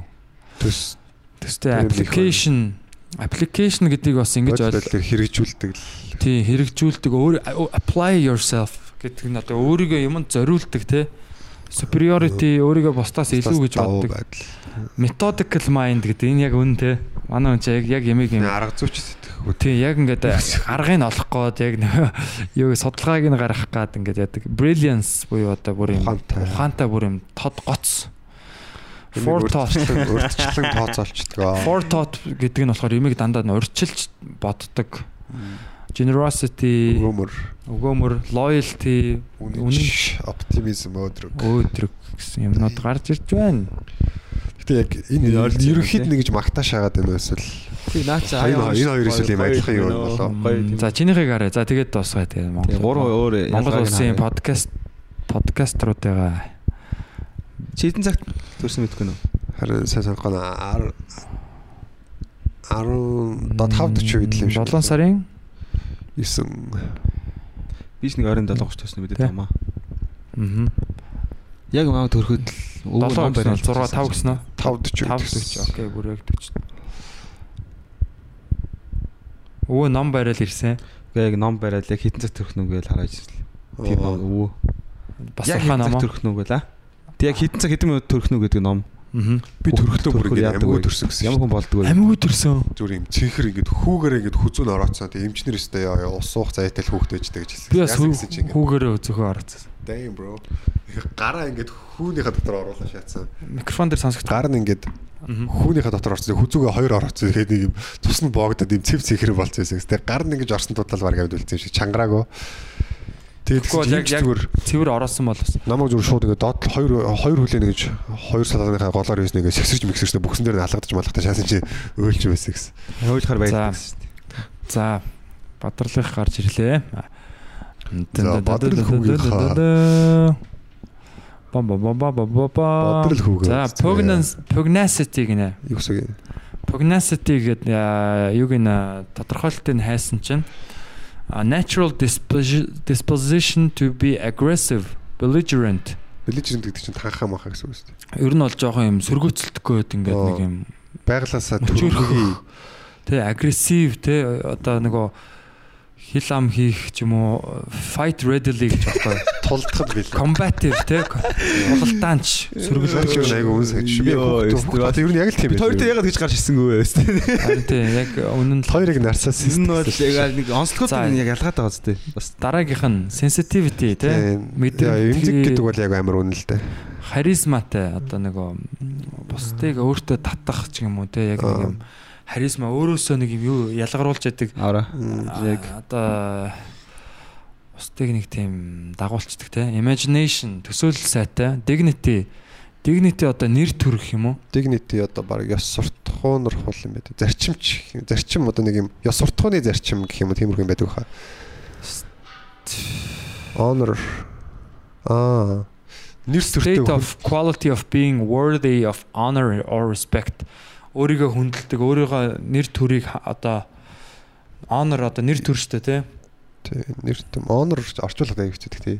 honor одоо нэр төрийг хүртэх нэр төртэй байх ёстой нэр төрөө хадгалах ёстой гэсэн тийм юу юм болоо ойлголттой болоо dignity те а eccentricity eccentricity гэдэг хит өөр дөр төвлөрөх юм за хит биш ээ. Eccentric гэдэг чи одоо нэг тийм өөр дөр төвлөрөх eccentric бид нар одоо ингээм англи үг сурж байна Аа, биш юм байна. Би би буруу ойлгочихсон юм шиг манайхаа. A person of unconventional or slightly strange views or behavior. Аа, тийм одоо нөгөө Өөр төрлийн unconventional буюу нөгөө аа conventional гэдэг чинь уламжлалт гэх юм уу? Уламжлалт бустэй нэг тийм итгээд гажууд маягийн жоохон өөр юм үзэл бодол тэгээд бясалгал гэж яриа шагаад байдаг. аюутай одоо нөгөө ааш араншинтай shrewdness shrewdness гэдэг нь бол сайн үг байх хэвээр. Shrewd гэдэг чинь ер нь юу баха? Аа юу юм юмд их юу ханддаг? Одоо хянамгай одоо мөнгө зөнгө өрөхгүй ч юм уу те. Аа мөнгөн дээр одоо юу гэдгийг юм? Оо сайн үг юм шиг. Тий хянамгай quality of having showing good powers of judgment Аа ямиг дүгнэхтэй сайн. Манай их сургуулийн багш нар гэдэг чи ийм залуугаараа яаж хүнийг ингэ сайн танд. Ямаг ямар арга техник хэрэгжилж байгаа гэж асуудаг шин надаас. Shit. Тэгээ одоо жишээ нь ялангуяа юун дээр ярьдаг? Тэгдэж над тохирхоогүй юм байна. Ер нь бол. Одоо юун дээр юун дээр жишээ нь ярд одоо нэг санхүү дээр одоо жишээ нь санхүү хөрөнгө мөнгө дээр имийг зарцуулахдаа ингээд яг за энийг авах нь зөв буруу юу те? Одоо мөнгийг зарцуулахдаа сайн. Эсвэл одоо хүнийг дүгнэхдээ одоо харилцаан дээр ч гэсэн shrewd shrewd гэдэг те? За за дараагийн үг. Savings and thrift. А имийг хадгалах thrift гэдэг чи одоо имийг дахин ашиглах имийг одоо thrift store гэдэг чинь те? Оо, тийм батхтай юм одоо ер нь бол комиссийн дэлгүүр гэсэн үг л те.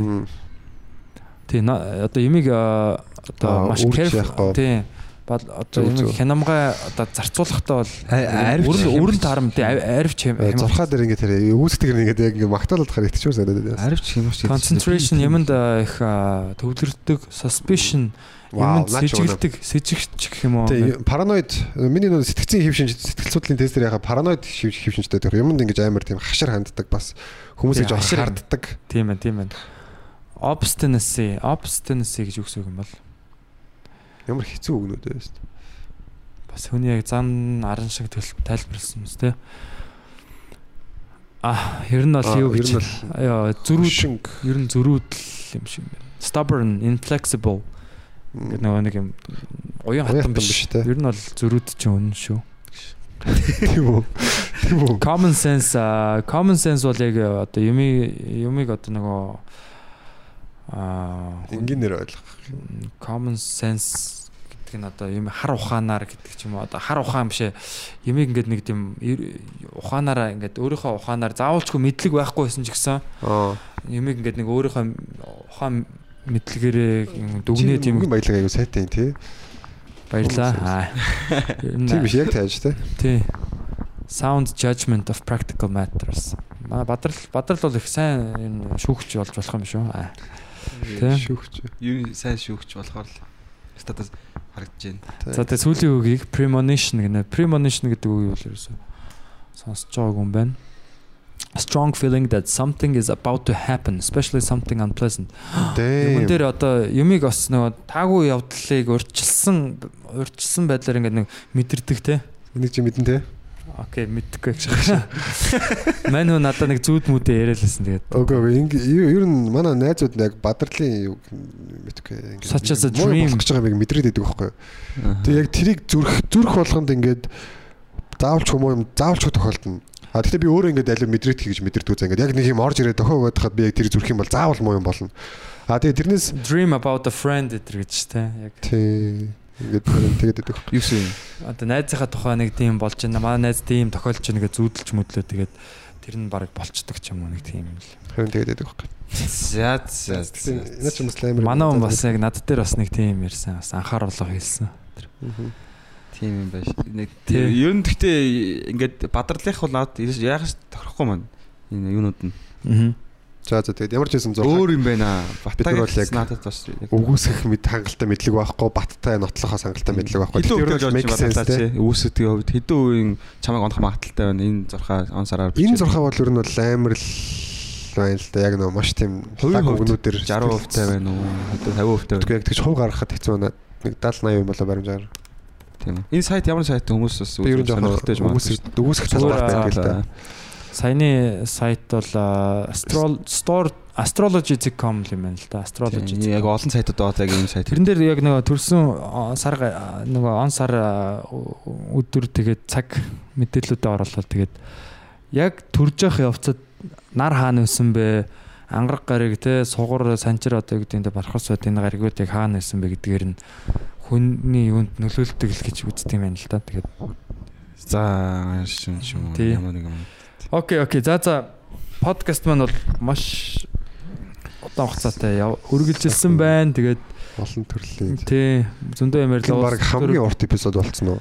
баг тийм ах шүү. Улс төр комеди те а зар сурталчилгаа юу юу те зөндөө юм яс, Шашин шүтлэг те Шашин шүтлэг, үүсэл гарал те домог сүултээ бүр юу Ярьлаа. зурхаагаар дууслаа те. өөртөө зурхааг уншаад нэг тийм. Энэ хүртэл сонссон хүмүүстээ бас баярлаа. Залуусаа. Тий, энэ хүртэл сонсно гэдэг бол те. Сайхан нэлээ. Та нар бол жинхэнэ цэрэг. Өглөө подкаст ихээр ядардгүй юм те. Тэгээ өглөө шал өөрөө юм даа ярьж байгаа юм. Нэг л Сэргэл яриад уур амьсгал нэг л өөр санагдаж байна. Них ядарч мадрас. ядраагүй те. Окей, за тэгээд маргааш орой урлагийн үн тоглолт тоглолтын дээр уулзцгаая залуусаа.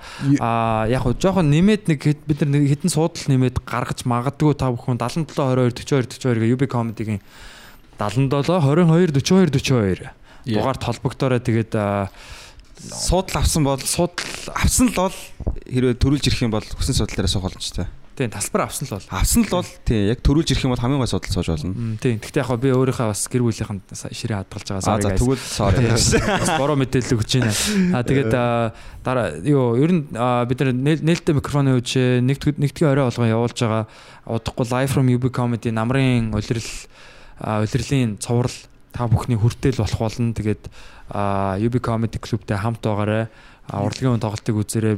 Урлагийн үн дээр манай Бадрал ангарах хоёр бас. Чан хийж өгнө. Одоо тийм. Панчаанд а, тий нэг цэрэрийг холно. Тий, урдуур нь га- одоо халаалтанд гарна. Тий, тэгэхээр бас манай ангаргийн комедиг бас ирж үзээрэй. Тэгээ ангараг ер нь хүмүүс комедиг ам сайтай байгаа шүү ирж үзээрэй. Тий. Тэгээ маргаашийн тоглолтын дээр 3 дахь хүн болохоор содоо болсон байгаа. Тэгээд содоо ангараг бадрал 3 маань бол халаагаад тэгээд би өөрөө яг цаг цаг гарантай нэг яг үзүүлбэрийн юм сет бэлдсэн байгаа. Тэрийгээ үзүүлэн тэгээ тэрийгээ хамгийн гол нь цаашаа улам одоо ингээд чангалаад төгсрүүл одоо сайжруулаа тий гой шин юмнууд нэмээд хэрэггүй юмнуудыг хасаад ингээд а, энийгээ бүр аялын тоглолт болгоод яг ховийн тоглолтоор яваа тий бас битгий сонсохоо бүрэлдэхүүнээр бас явах хүсэлтэй байгаа. Аа тэгээ энэ бол яг хөө өрчлсөн байдлаар тий тэгэж бодож байна. Хаанаас хаана бидрийг авчирмаар байна. Тинчэндээ бид нар очиж бүр лайв подкаст хийсэн ч болно тий. Тэгэхээр а, янз бүрийн гой гой боломжууд байгаа шүү залуусаа тэгээд бид бүхэнтэй хамт байсан баярлалаа. Үнэхээр бас зүгээр яг зүгээр баярлж явдсан шүү.